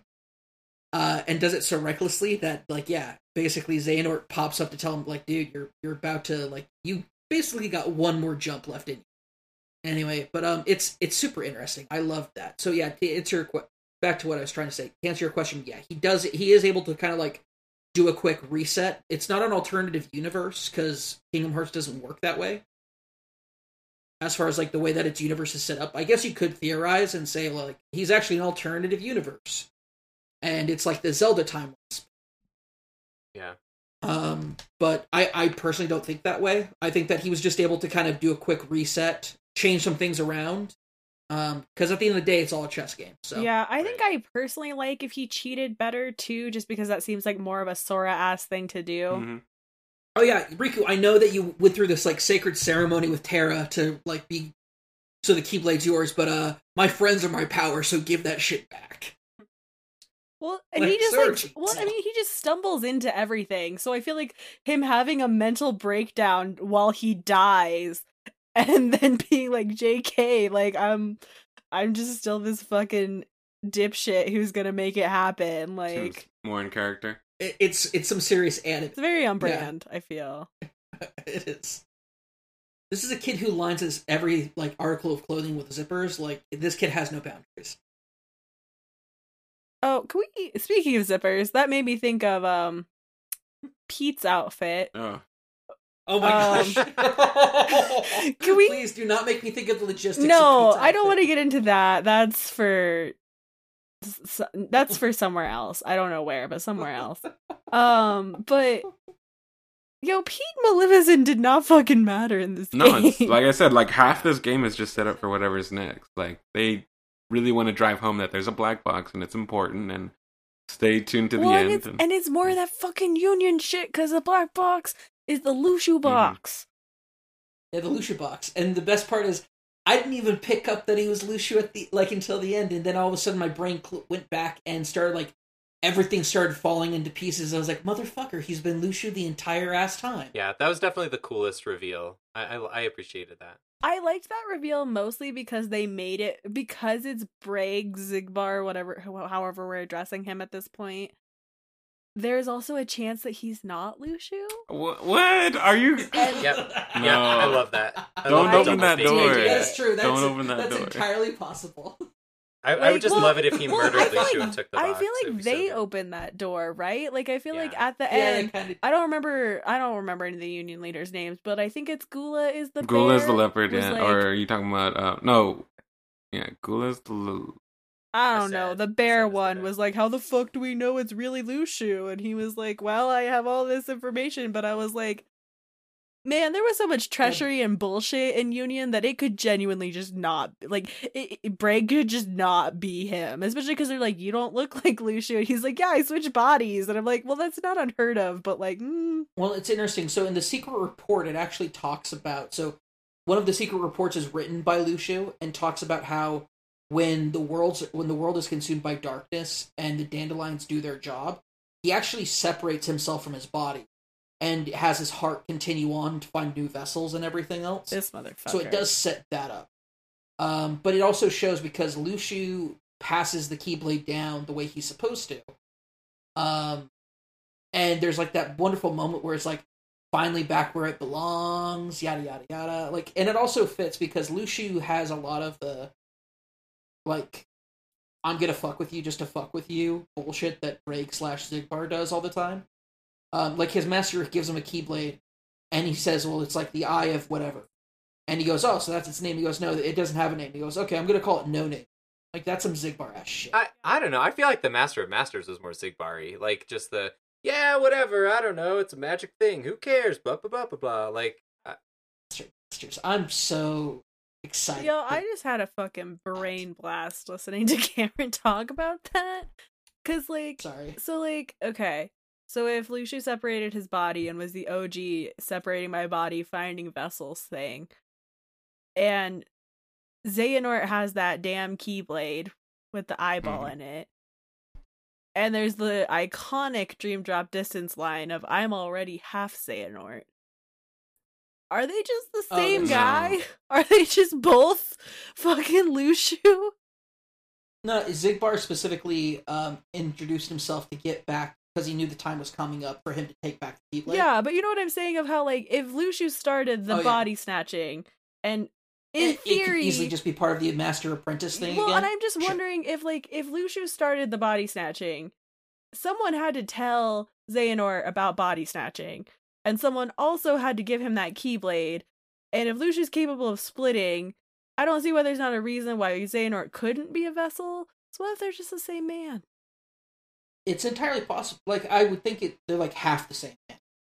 Like they've been. I, I have no doubt that Luxu has been like influencing things going along. But it's in, interesting to note if you watch um the one of the cutscenes where they're playing the chess match.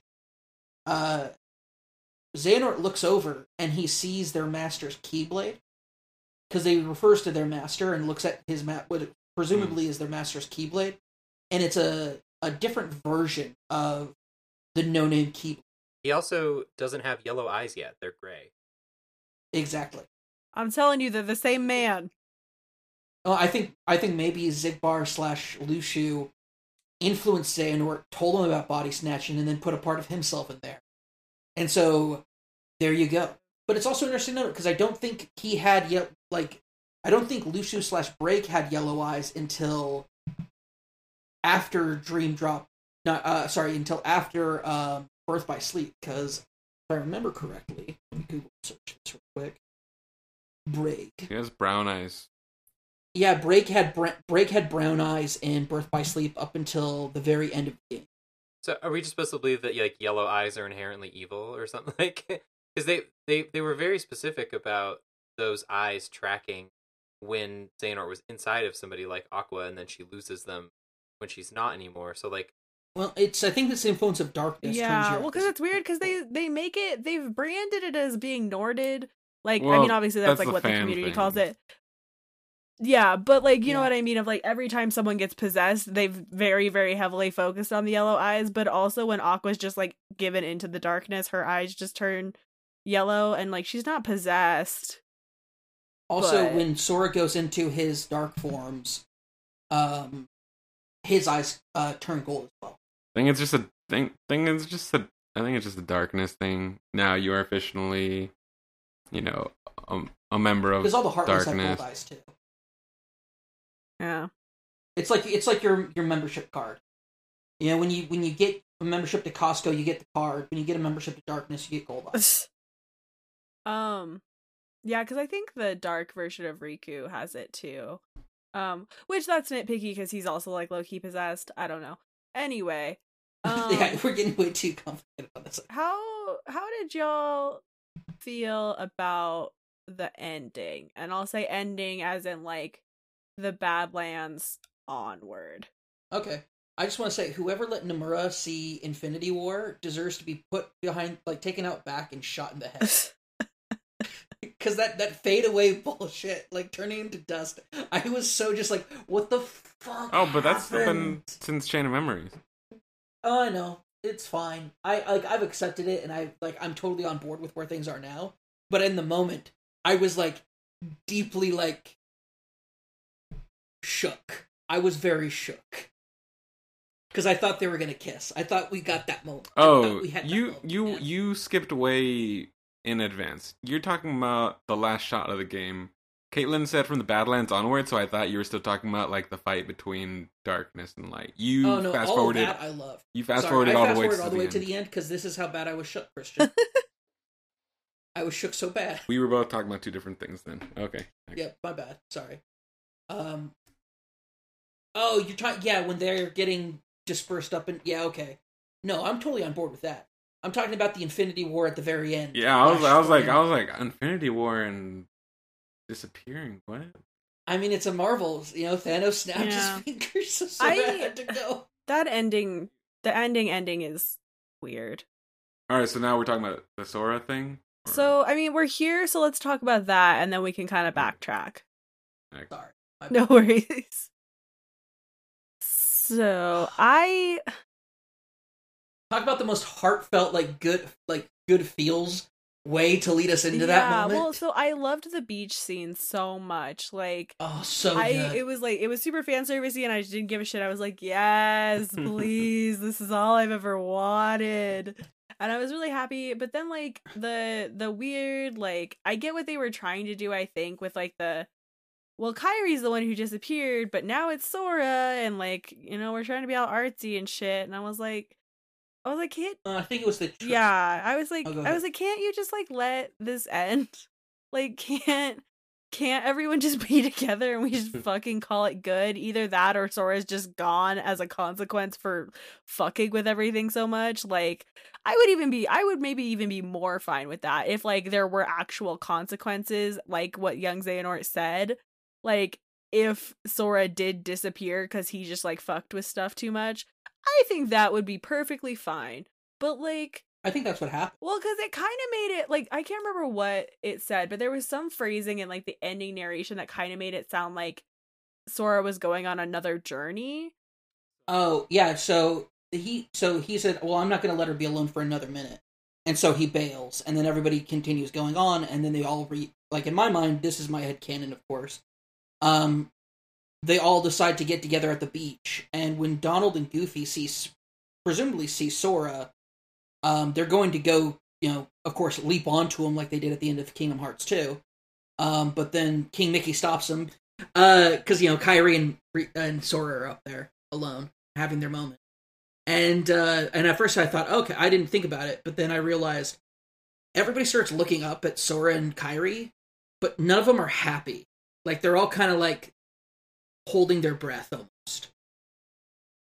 And then Kairi and Sora have that last moment in the sunset together, and then Sora gets pulled back because he went too deep. Um, and then you know he disappears, and then it's off to his next story where it looks like, and this is my real hope. Uh, we get started with because it also got me to download the World Ends with You special edition on the Switch. Um, he wakes up in Shibuya, It looks like he's in the World Ends with You, the 104 building, instead of it being the 109 like it is in real life. Um, it looks like, and I think the setup is for the next game. My real hope is is that they bring in Kairi as well, because like, god damn it, this girl needs her time to shine. People, my one, my number one thing that I wanted out of Kingdom Hearts 3, and this is like the, my big wish that I wanted from it, was at different points of the game I could play as all three of them. Mm. And I got Yeah, two of them. I was hoping that too. But I wanted that third. And don't get me wrong, I love Aqua. I love playing as Aqua again. But man, like maybe not in that moment it should have been Kairi, but I, like there should have been a moment to play as Kairi. Because I was so pumped. She's got her battle outfit, she's got her keyblade, she's been work like she's been putting in the work. Like, where's that payoff? And you don't really get it. yeah, since And it sucks. since this game was so much shorter, I was kind of hoping there would be like little kind of like uh, about as long as fragmentary passage, like little side stories where you play as Kairi and you play as Aqua and you play as um uh Riku and like I, I was hoping there would be some sort of thing like that it's like why go through all the time to like code these other people you can play as to then just have like one fight as them and then it's over like that seemed very silly to me Yeah. Agreed. Um, but yeah, so like my whole feeling about the end is like I really, I really hope that it sets up. You know, Riku clearly is going after Sora. I feel, um, but he ends up in the Verum Rex version of alternate Tokyo, and you got the red and the blue, and baby, it's gonna be on Switch. Get hype, brah, brah, brah. Anyway, Yeah, I don't know. With that ending, I guess I think it was just like in the way that it was narrated. I definitely interpret it less as him like dis like I wanted I I wanted it to be over. And like honestly, same. I'm cool with it if they continue Kingdom Hearts, but it's all focused on like Luxu Braig and he's like doing his shit and whatever. Like if they want to make the next things about the foretellers and all that stuff, like cool. Into it. But like I just really wanted it to be over and then the fact that they like gave it that last little loophole, I was like, God damn it. I was like, either just kill him or let him be happy. No, because didn't you see uh, Master Eraqus when he sets up the new chessboard? It's this. It's the uh, foretellers and the Master of Masters against Soren. Ugh. I was so mad. I'm still I'm mad right now, currently. Sarah, did you have any did you did you thoughts? Christian, I, any of you? I just kind of want to step back on this. Christian, do you want to say something? I think you wanted to jump in about the end, and then didn't get a Uh, chance to. Do you want to give your idea of like the end, like earlier than that? Because I was going to jump in on that too, but I'd rather hear your thoughts.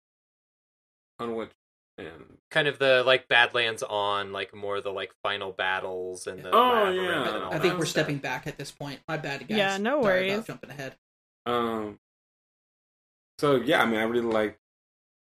I intimate isn't the right word, but I liked that with each fight we got a certain level of closure with each enemy, and for those we didn't get closure on, we got like hints for actually the start of a new story with a lot of them in particular, like Larxene and Marluxia. Like that was I thought was all really exciting for me. And anyways, uh, but I also really liked that we took this world that we thought was going to be very familiar, like oh here we go again, to Keyblade Graveyard, and like turned it into. The, we gave it a new sense of weight when they transformed it. I thought that was really cool.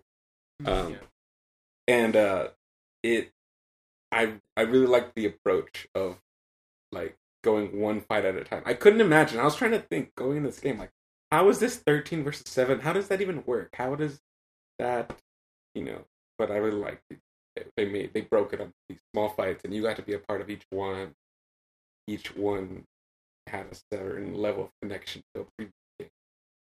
Yeah, I really I really enjoyed all that.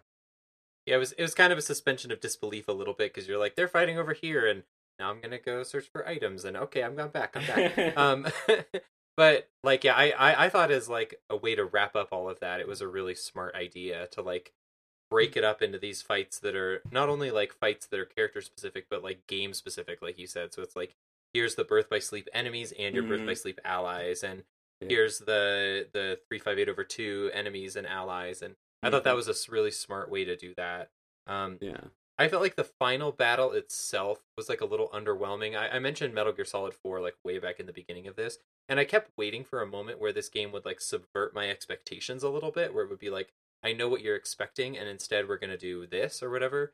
Um, and it, it just felt like that moment never really came for me, and it was like very much like kind of like the chessboard where it's like, yeah, I saw all these basic moves like planned out ahead of time, and it's like, oh, it's Eraqus, like that's kind of cool. He hid in his heart, like I guess that's kind of cool. And he's gonna go off, and they're gonna be in light together and be cute boyfriends, and like you know, I loved that they got to fall in love at the end and go into the light together and stuff, and like it Mhm. was it was it was meaningful in terms of like yeah, this is like the wrap up of this story I expected, but um, I don't know, I just kept wanting some weird twist with the foretellers and some other thing where they showed up in a Mm. meaningful scene, or I just wanted like I wanted more from that like ending scene, and it felt like it was almost a letdown compared to how good all the labyrinth stuff was.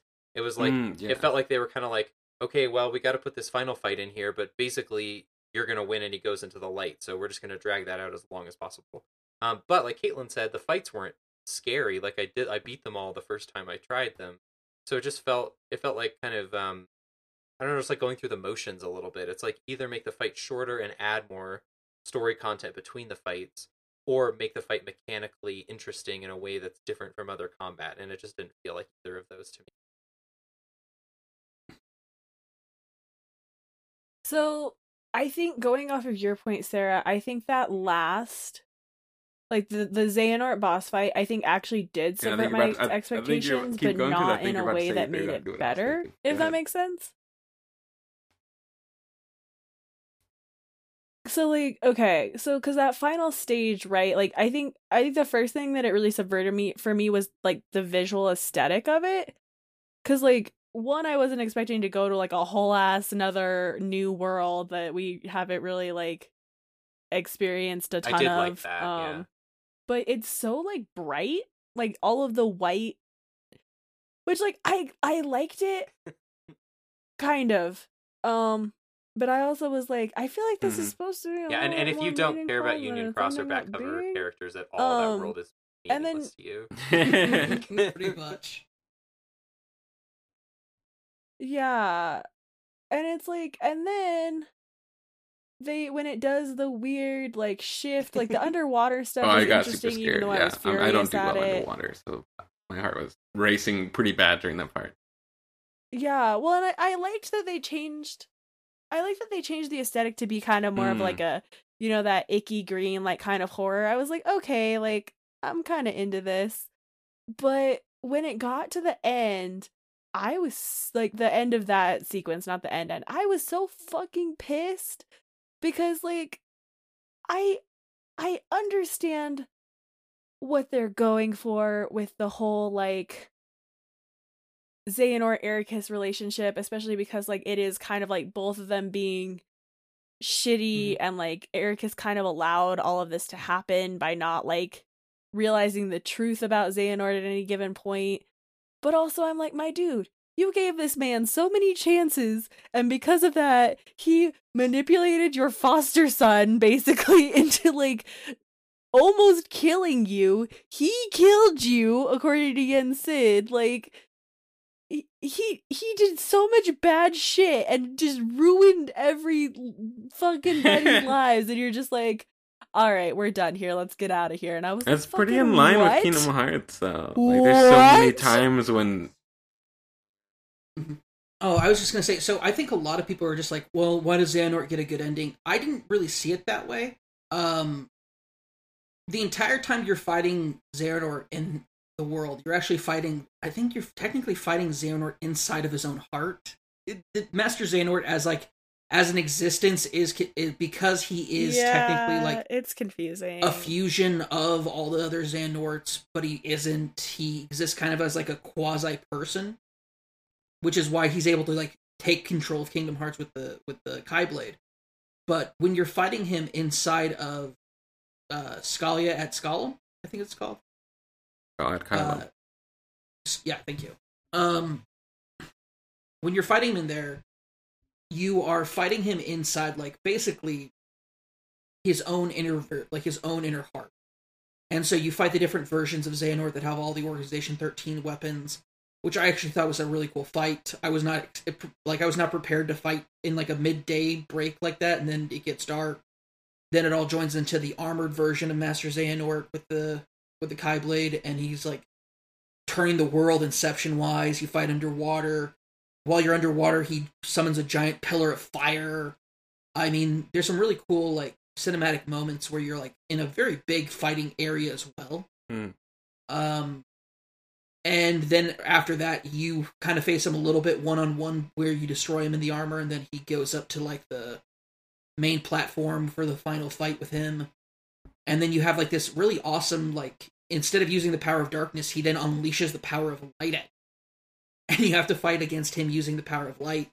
Um, and it's like, oh yeah, no, he is like a master of both light and darkness. And so it's this thematic battle, but at, towards the very end, at the very end, like you've worn him down, but he still literally has like a nuclear bomb in his hand with the Kai Blade. He can unleash the full power of Kingdom Hearts whenever he wants. And so I didn't see it so much as like a redemptive moment. I saw it as a like a hey buddy, like come off that ledge. Like you're about to take go down and take the rest of the universe down with you. Come back a bit. Like h- hand over the gun. hmm Like just hand over the gun. Get, like give them the gun, Xehanort. Like I saw it more as like a hostage situation that you fought to get to to try to wear him down so that he's willing to like you know because he's basically God at this and so it's like a I saw it more as like a we're talking the guy off the ledge. We're not we're not forgiving him. Yeah. I don't disagree with you. I don't disagree with you. I think the thing that made me really upset and angry at it though was like when I was talking to Ian about this, Xehanort Yeah. is like a fucking doomsday cult leader. Like his whole thing is his whole thing is the world was ruined by darkness. Let's end it and kill everybody and start over. And if that's not some fucking Jim Jones shit, you like and so then to have him be at that moment and to have all of that conviction through to the end except in this one moment where he's like be I guess it's I I understand what they were trying to do but I don't I didn't think it was enough because it's like this man has literally torn himself apart he has time traveled he has done all this shit to reach this moment and you're going to fucking tell me that Eric is just like rolling up is going to stop him it's not just Eraqus though. It's also like he does all of this. He literally has the power of all like Kingdom Hearts in his hand with the χ-blade and everything, but he still can't beat Sora. Sora still gets up to fight him. He can literally throw like consume Sora in darkness. Sora fights his way back. Like he's basically fighting this Determinator, and he can't stop him with the power of like the most powerful thing in the universe. He's basically a god at this point, but he still can't stop Sora. Who, right when he uses, he brushes off Sora's like best attack that he's had throughout all the games, and then he throws an even more powerful one at Sora, and then Sora, like, is about to die, comes back with the power of friendship, and then whoops his ass with. it. Like, yeah no and again i don't i don't disagree i don't disagree with you but i feel like the moment of xehanort being like there's a the weird lack of conviction at the end is weird to me. And then him and Eraqus coming back together and i do think it was trying to give Eraqus that characterization of for whatever reason this motherfucker always gives xehanort the benefit of the doubt. And I feel like in that sense it was successful because like damn if Eraqus isn't back on his bullshit. But I was like, man, when is it enough? Like at what point Yeah. are you gonna fucking be pissed at this dude? Right. Because I- at I- some point it feel feels like, like, you feel like should my, be. my problem with that ending area wasn't as much the story stuff, although like I said, it was sort of expected from at least in, in my understanding. But my problem was mechanical. It was like, yeah, so all those cool fights happened, but I just like pressed X a lot in one place, and then I pressed X a lot Yeah. underwater, and then I pressed X a lot in a different place, and then I pressed triangle once, and then I pressed X a lot again. And it just like it, it was it was really hard to feel like that fight was climactic or powerful or whatever. I, I did like all the clones having the different um like organization Mhm. weapons and stuff, and like I thought there were a lot of cool ideas there, and definitely the way the underwater stuff looked was my favorite look of any of the fight stuff you were doing. Um, but it, it just felt kind of underwhelming to me, and and it made the emotional beats, like Caitlin mentioned earlier, it made the emotional beats feel so much more hollow, um, because because it didn't feel like they're like I was like Mhm. I don't know. Yeah, of course I'm gonna win. I guess I don't know if that's like a shitty thing to say, but Yeah. No, I get you. No, it, I think that actually speaks to kind of the fundamental flaw of this still kind of being a PS3 yeah, game I can see that. in a sense. Like in its in its game design and its combat design and the way it's built out like that. Like it, it's very much not a modern way of doing the big end boss fight for a game in today's video games. But no time did I feel that more than in what was supposed to be the massive Heartless fight, where it was just like a really tiny ring of Heartless and then two dimensional sprites jumping back and forth in the background. And I was like, guys, you did this like 10 years ago and it was so cool. And then you're going to do this here? Like, I come liked on. it. I was like, thank you for this callback. I'm into this. it. yeah, It was, it was a fun callback, but I was just like, just throw a thousand Heartless into the circle. I don't know. No, I mean like I think I think that criticism is valid. I was just like, hell yeah. I'm ready to fight a billion heartless again. Come on, let's go. Um I do think that that going back to the to that cuz I we I haven't really talked about the Badlands too much. Um I feel like that opening part of the Badlands was like not good. I feel like like I liked the the nod to the thousand heartless thing, but the fact that like you finish that fight and then G- Donald and Goofy are just like, where did everybody go? And like they just left you? Like you just go through this whole fucking game to get to this point and all your friends are like, "Okay, peace, Sora." Like what? Um like I was like I like I was flabbergasted. I was like, "Are you fucking kidding?" But like once you get into the actual labyrinth, that was like my favorite part of the game actually. Like all of it felt good. Like it felt like the callbacks were good, but it was just new enough to be different. And the reunions of the Birth by Sleep and Mhm. the 358 were two trios. I was a mess. I was like, I'm not gonna be able to finish this game because I'm crying and I can't see. And like, I loved I loved the Larxene and Luxord and Marluxia stuff. I actually like I don't like redemption arcs and I don't think that they were redeemed, but I like the fact that it was Sora kind of being able to be like, "Hey, like y'all are going to be people again and like when this bullshit is over, like we don't have to keep doing this." Uh, dude, his, I, he- shout out to Luxord for being like surprisingly like one of the most well developed characters in this game. Like I hate that From his motherfucker, very- but that moment was good.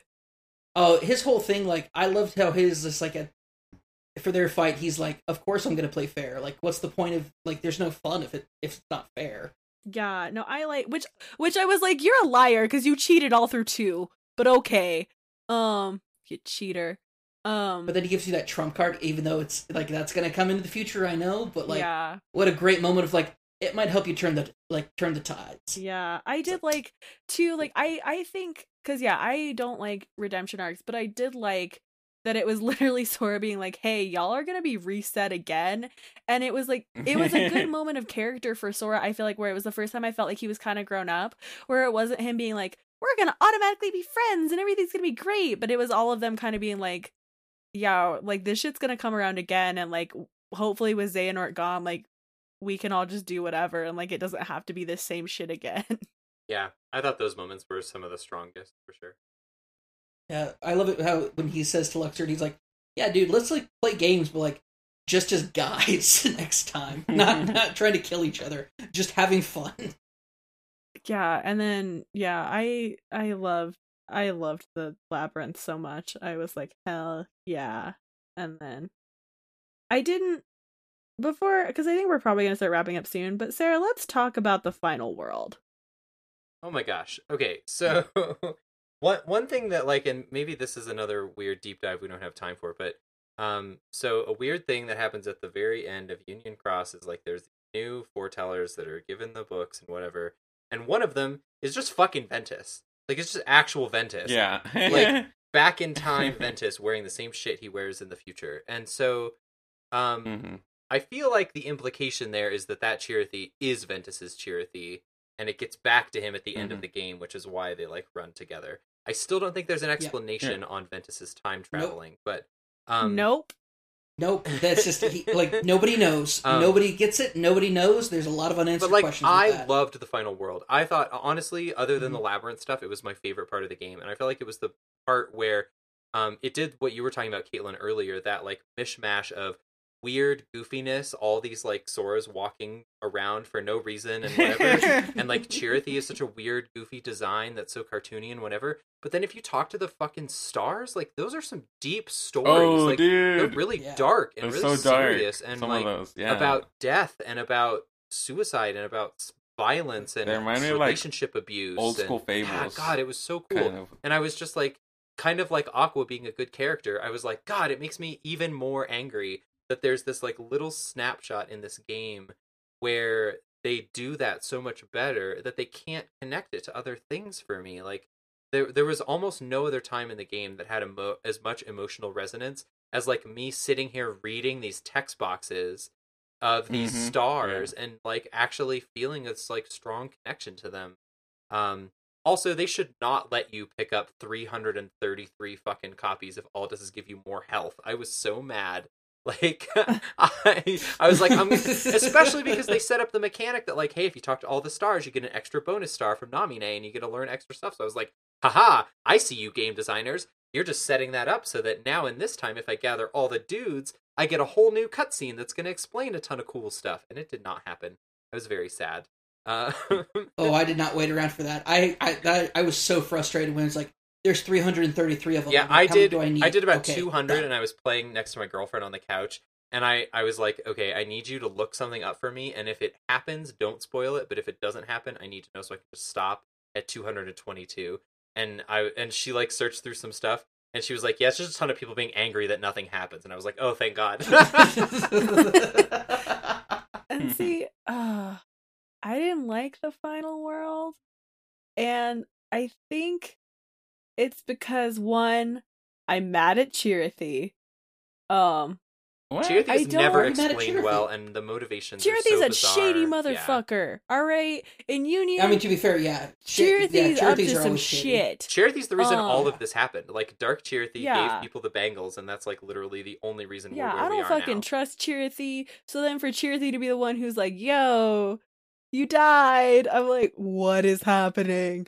And like, I liked the concept of it a lot, but yeah, I don't like Chirithy.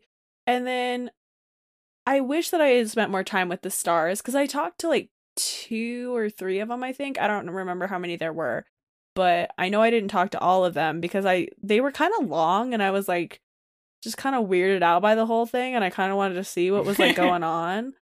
Um so I skipped them, which I feel like it's kind of bullshit now that you can skip that cuz Yeah. like I wish they were voice Fuck. acted too. They're like one of the only things in the game that isn't voice acted, and it just it's it- it's really hard to expect people to emotionally connect with something that's all text when every other character. Is. I think I'm voiced. okay with that just cuz it reminds me of Chain of Memories a lot. Um Yeah. but that's just a taste thing, yeah. I think.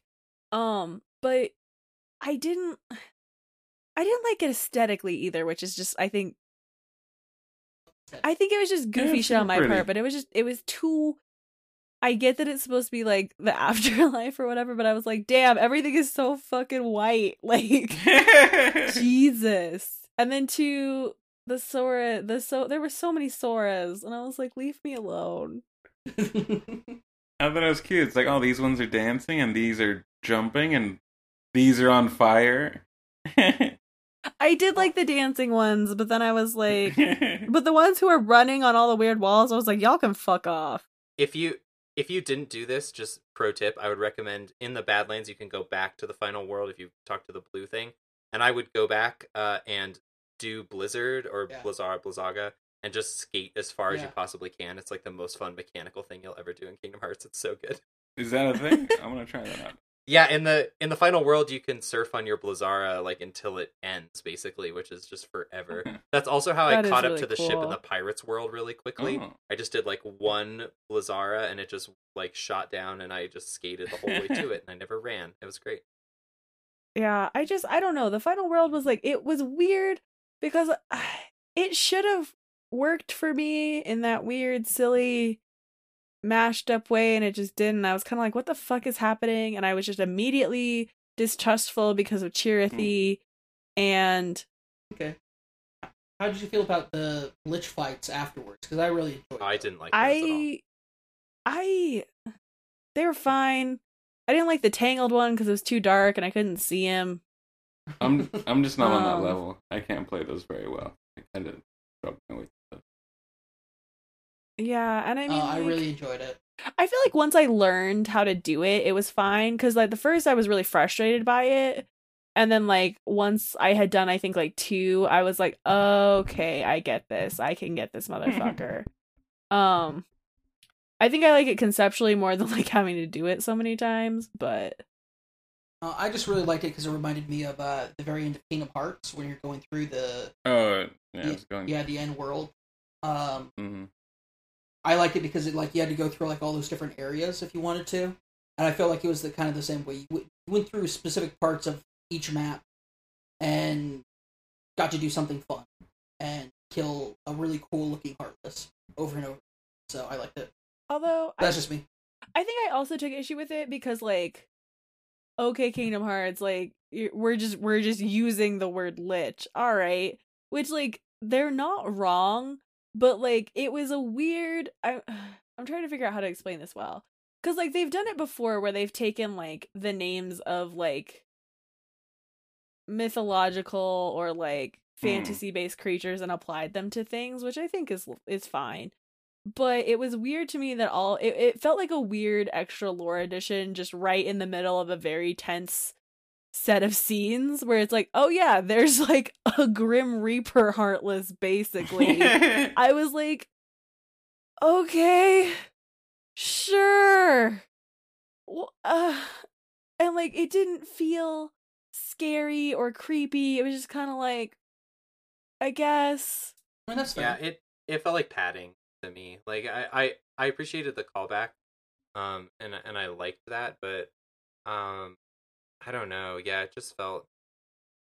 It felt like going through the motions. Like a lot of my problems with this game is like it's like it felt like the simplest, most basic choice that they could possibly make in order to get this game to where it needed to go, and it was like, um. I I was okay with those in the sense that like it gave me closure and I liked it. Um but I I don't know. It's like not the whole like oh they had 10 years they should have I I get that game development works differently than that and this had 3 years just like most games did probably and whatever else but like it just it just seemed like it was as safe as possible and I think a, a big part of that is Disney and their aversion to taking risks with storytelling, character development, and especially like showing like dark themes or things that are hard for the characters to work through. Yeah. oh, Well, and I mean, I I hate to be like the corporate apologist here, but I also do wonder if they played it safe just because like like Square and Nomura and all of them know like how long people have been waiting and I think they probably just wanted to like cover the bases that they could and like call it a day. Yeah, I think it was a lot I, of I that. felt similar yeah. about Episode Seven for Star Wars, where it's like, yeah, it was fine. It was like it hit all the stuff I expected, and it was good, and it felt like Star Wars. Yeah. And this was similar, where it's like it felt like very safe choices that weren't really challenging the form or challenging the history of the games or anything. Um, and it was good, but yeah, Yeah, and I mean like I the only reason I hesitate to put it totally on Disney is just because like they have in the past fucked with that stuff in these games with the Disney worlds. Like a lot of the Monstro stuff is really dark. And like Mhm. yeah, a right. lot of this and a lot and like a lot of the Dream Drop stuff even is like kind of fucked up when you really think about it. Yeah, there's some hella dark stuff in the Dream Drop. Yeah, and like even in the Disney worlds, which is like that's the only because normally like Disney's a bad company, like one hundo. I'm not arguing that, but I, I, I, and it's just an instinct. I mean, I don't, I don't have any in, in, inside knowledge on that, but it kind of feels like had they really gone full ass Kingdom Hearts risk taking, it might not have gone as well for them, or they couldn't have like it. It wouldn't have been a safe horse to bet on, you know. Yeah, no, it definitely would have been been, so risky long. for sure. Like if this game took did as many weird things as Kingdom Hearts 2 did, but like even more weird, like I I feel like people Yeah, would have and if just they didn't lost, land. you know. Yeah, if it just didn't land, like I, I I would much rather have this game where they play it safe but wrap everything up well and then create kind of a soft reset for new stories in the future. I'm totally okay with that. I would much rather have that than like a total mess that never came together at all. Yeah, I see. I think Yeah. I would have wanted the Buck Wild one, but I get why we didn't get it. like the, you said you were speaking earlier that like you can see like the corporate angle and i think yeah i I think that's pretty accurate and i think a lot of the backlash that the game's getting is going to soften because i think as we start making announcements for any dlc or whatever the next one is it's going to become even more transparent that three as much of it was like closing off you know the story. I think like the example you mentioned earlier sarah of episode 7 is like a really good example because it's like it's like this is the next entry for finding closure with our old fans and like trying to leave the seed so we can get new fans with this next story that will hopefully be more streamlined now that we know a bit more of what we're doing hopefully knock on wood. Yeah, and there are less uh, handheld consoles to hide games on. Yeah, well, Mm, and I think yeah. too because they've like Union is gonna keep going and like did keep going post. Like I think they had a content drop either like right before three or like right after it came out. hmm Yeah, Cool. they still they have Yeah. content updates Mhm. scheduled for like the next four months. I think that are like major. yeah, story so I think I think they're just really leaning into that, which like for better or worse, it is what it is. But I don't know. I yeah, it it'll be interesting seeing where it goes from here. yeah, I think All right. I think we might have done it. We might have. that sounds like a show. Might have spoiler Ooh, cast real it. quick though, yeah, real quick though, I'm a bit curious. What was everybody's favorite Keyblade? uh i don't know the official name of it i just called it frozen keyblade That's so funny. I never used that one at all. Yeah, that one's really good. It's super powerful in Magic. Yeah, I had a friend who told me about that one, but I never used it either. that one kind of had like a when it transformed came kind of like a dual wielding kind of thing that's why i really liked that one huh, that's cool. It had, it had some really stylish uh really uh flashy finishers too so. I agree. I really like that one. Um, Sarah, what about Mine was from a technical standpoint, actually. I mean, I didn't like the design of it very much, but the Toy Story Keyblade, when you transformed into the drill hands, like the second one, it had this Mm. weird ability, and I'm sure speedrunners will figure it out more, but where it could stagger bosses that like no other moves could stagger.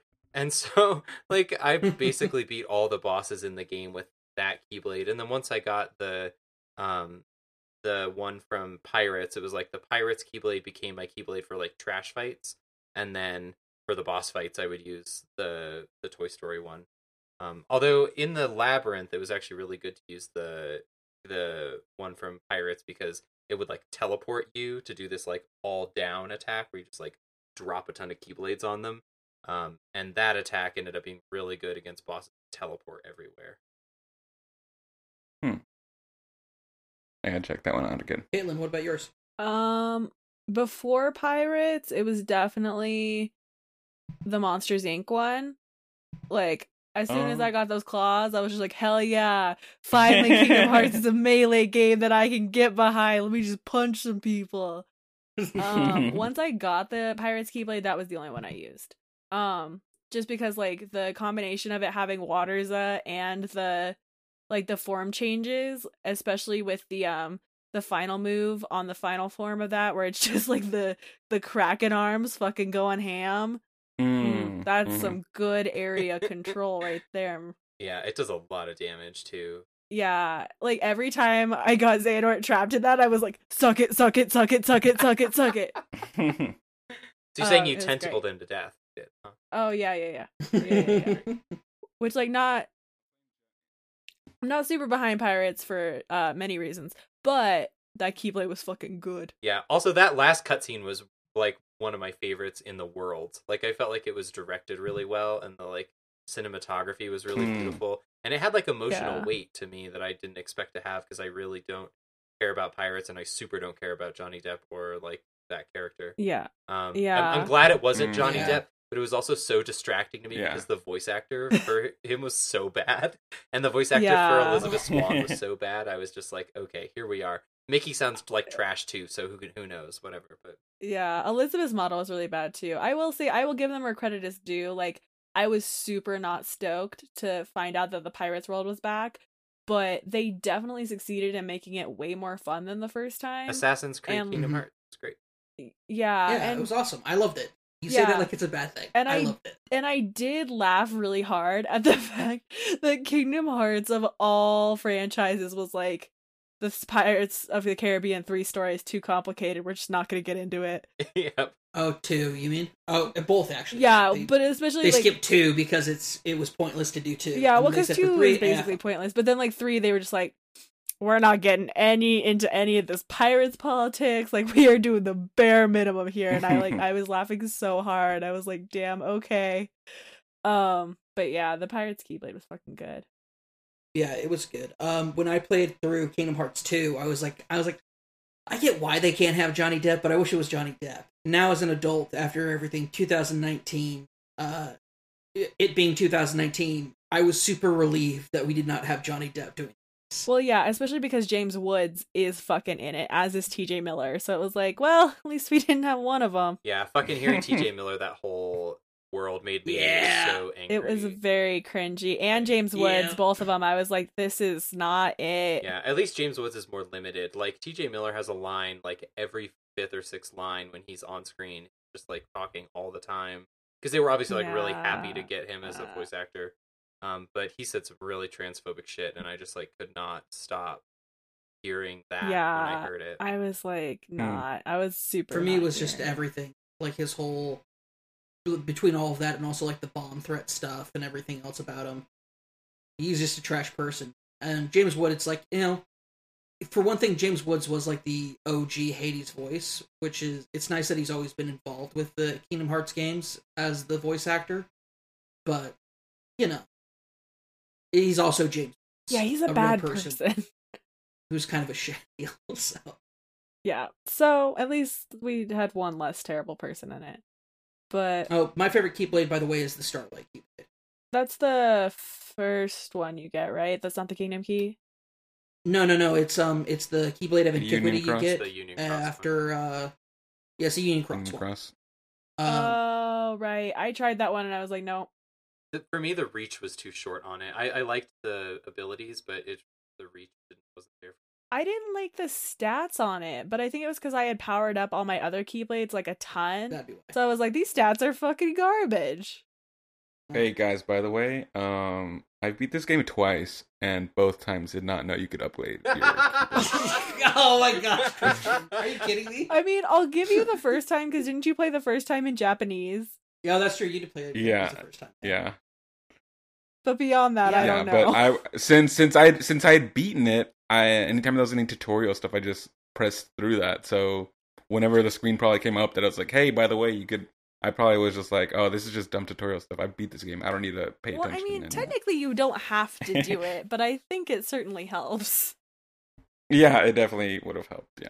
I I really enjoy it just because the idea of like you get this. It its description was like the Keyblade of Antiqu- Antiquity, and also because I really enjoyed the Starlight Keyblade and Union Cross and upgrading and stuff. So it was like a big nostalgia throwback for me. But the real answer that should be everybody's answer is the most badass Ultima weapon that we have ever seen in any game.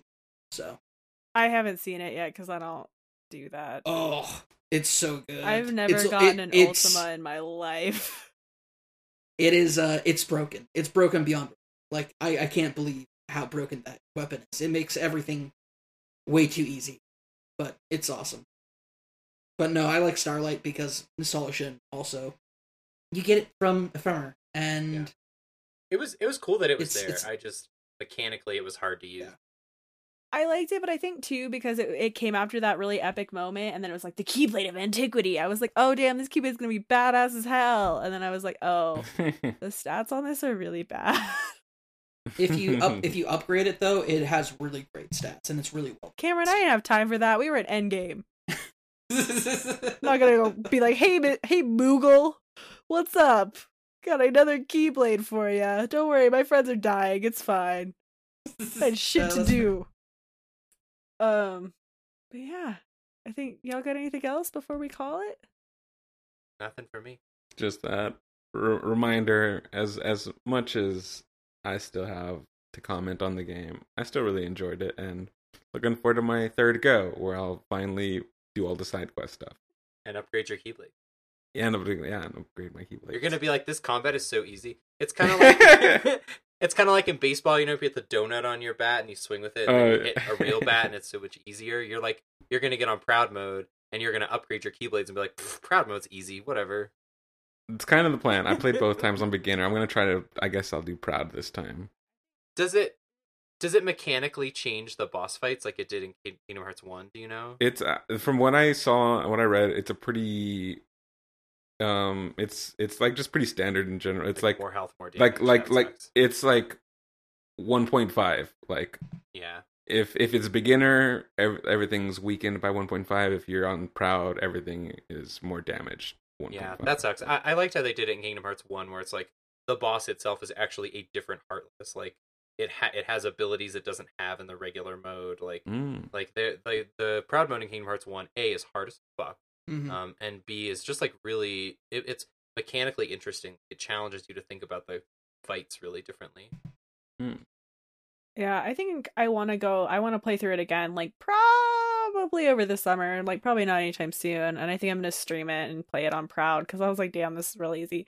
Also, too, I found out today. I was today years old when I found out. Apparently, if you do all the shit for the Ratatouille cooking game, you get a, a, a frying pan keyblade, Yep. and I want that shit. What? Yeah, I found that out Do you- today. yeah. Do you have to cook all the like special recipes that you have to do the big flan? I think for? so. Uh, you have to, if I recall correctly, you have to get five star. Like you have to make the restaurant a five star restaurant. Oh, okay, that doesn't Hmm. require everything because I have four stars and I've only done like maybe sixty percent of them. Yeah, I don't know. I just heard it today, and I was like, "Damn!" I could. Yeah, I also learned that there's a Winnie the Pooh keyblade that like shoots homing honey pots at Yeah. people. It's Oh, I super yeah, lit. I totally got missed that. that. I I totally It's get super that. lit. I love it. I I got it. I tried it, and I was like, you know, this is funny, but I'm not super into it.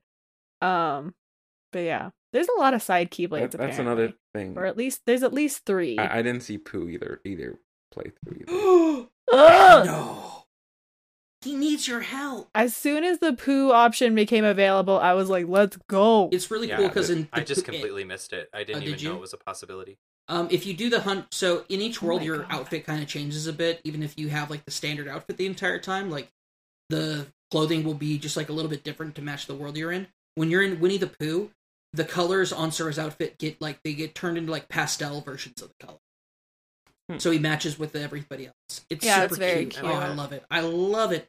You get to meet every like they have just almost everybody there, and you're gardening and collecting fruit and getting. I honey. do I do wish that they had mixed up the mini games a little bit more there though, because they were all basically like match three shit, and I was like, okay.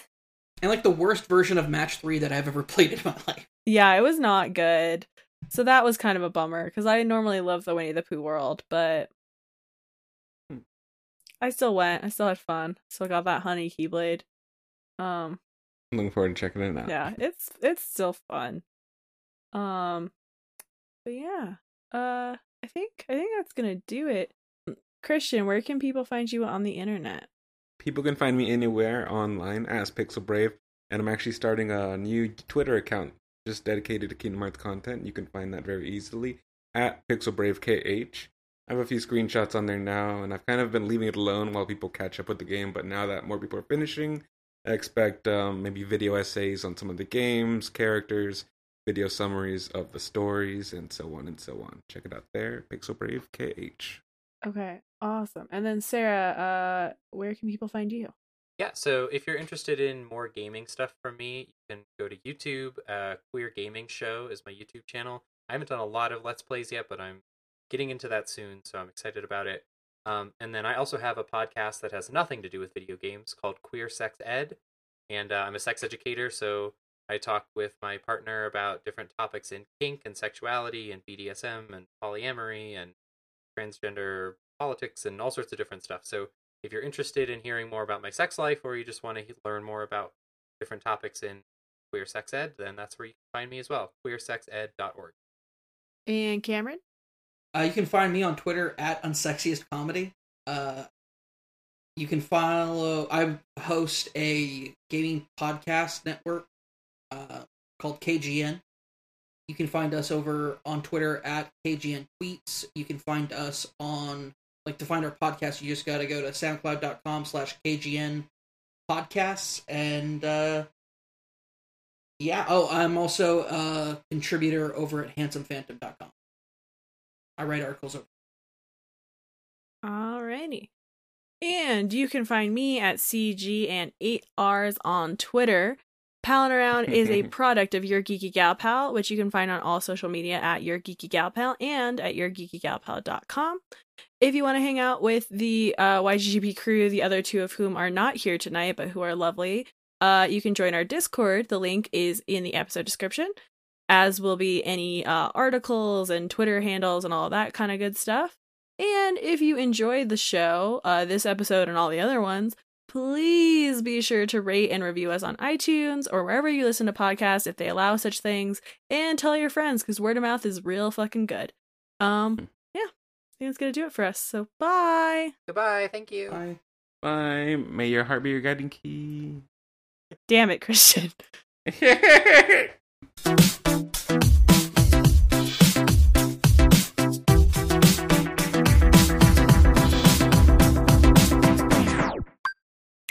Welcome to Got It Memorized, a Kingdom Hearts recap podcast trying to make sense of this mess before Kingdom Hearts 3 comes out. You might even figure out what's going on, maybe. I'm Wheels. I'm Joe. On our show, we like to dive deep into the franchise's most pressing questions. Like, why is Kairi never allowed to have any fun?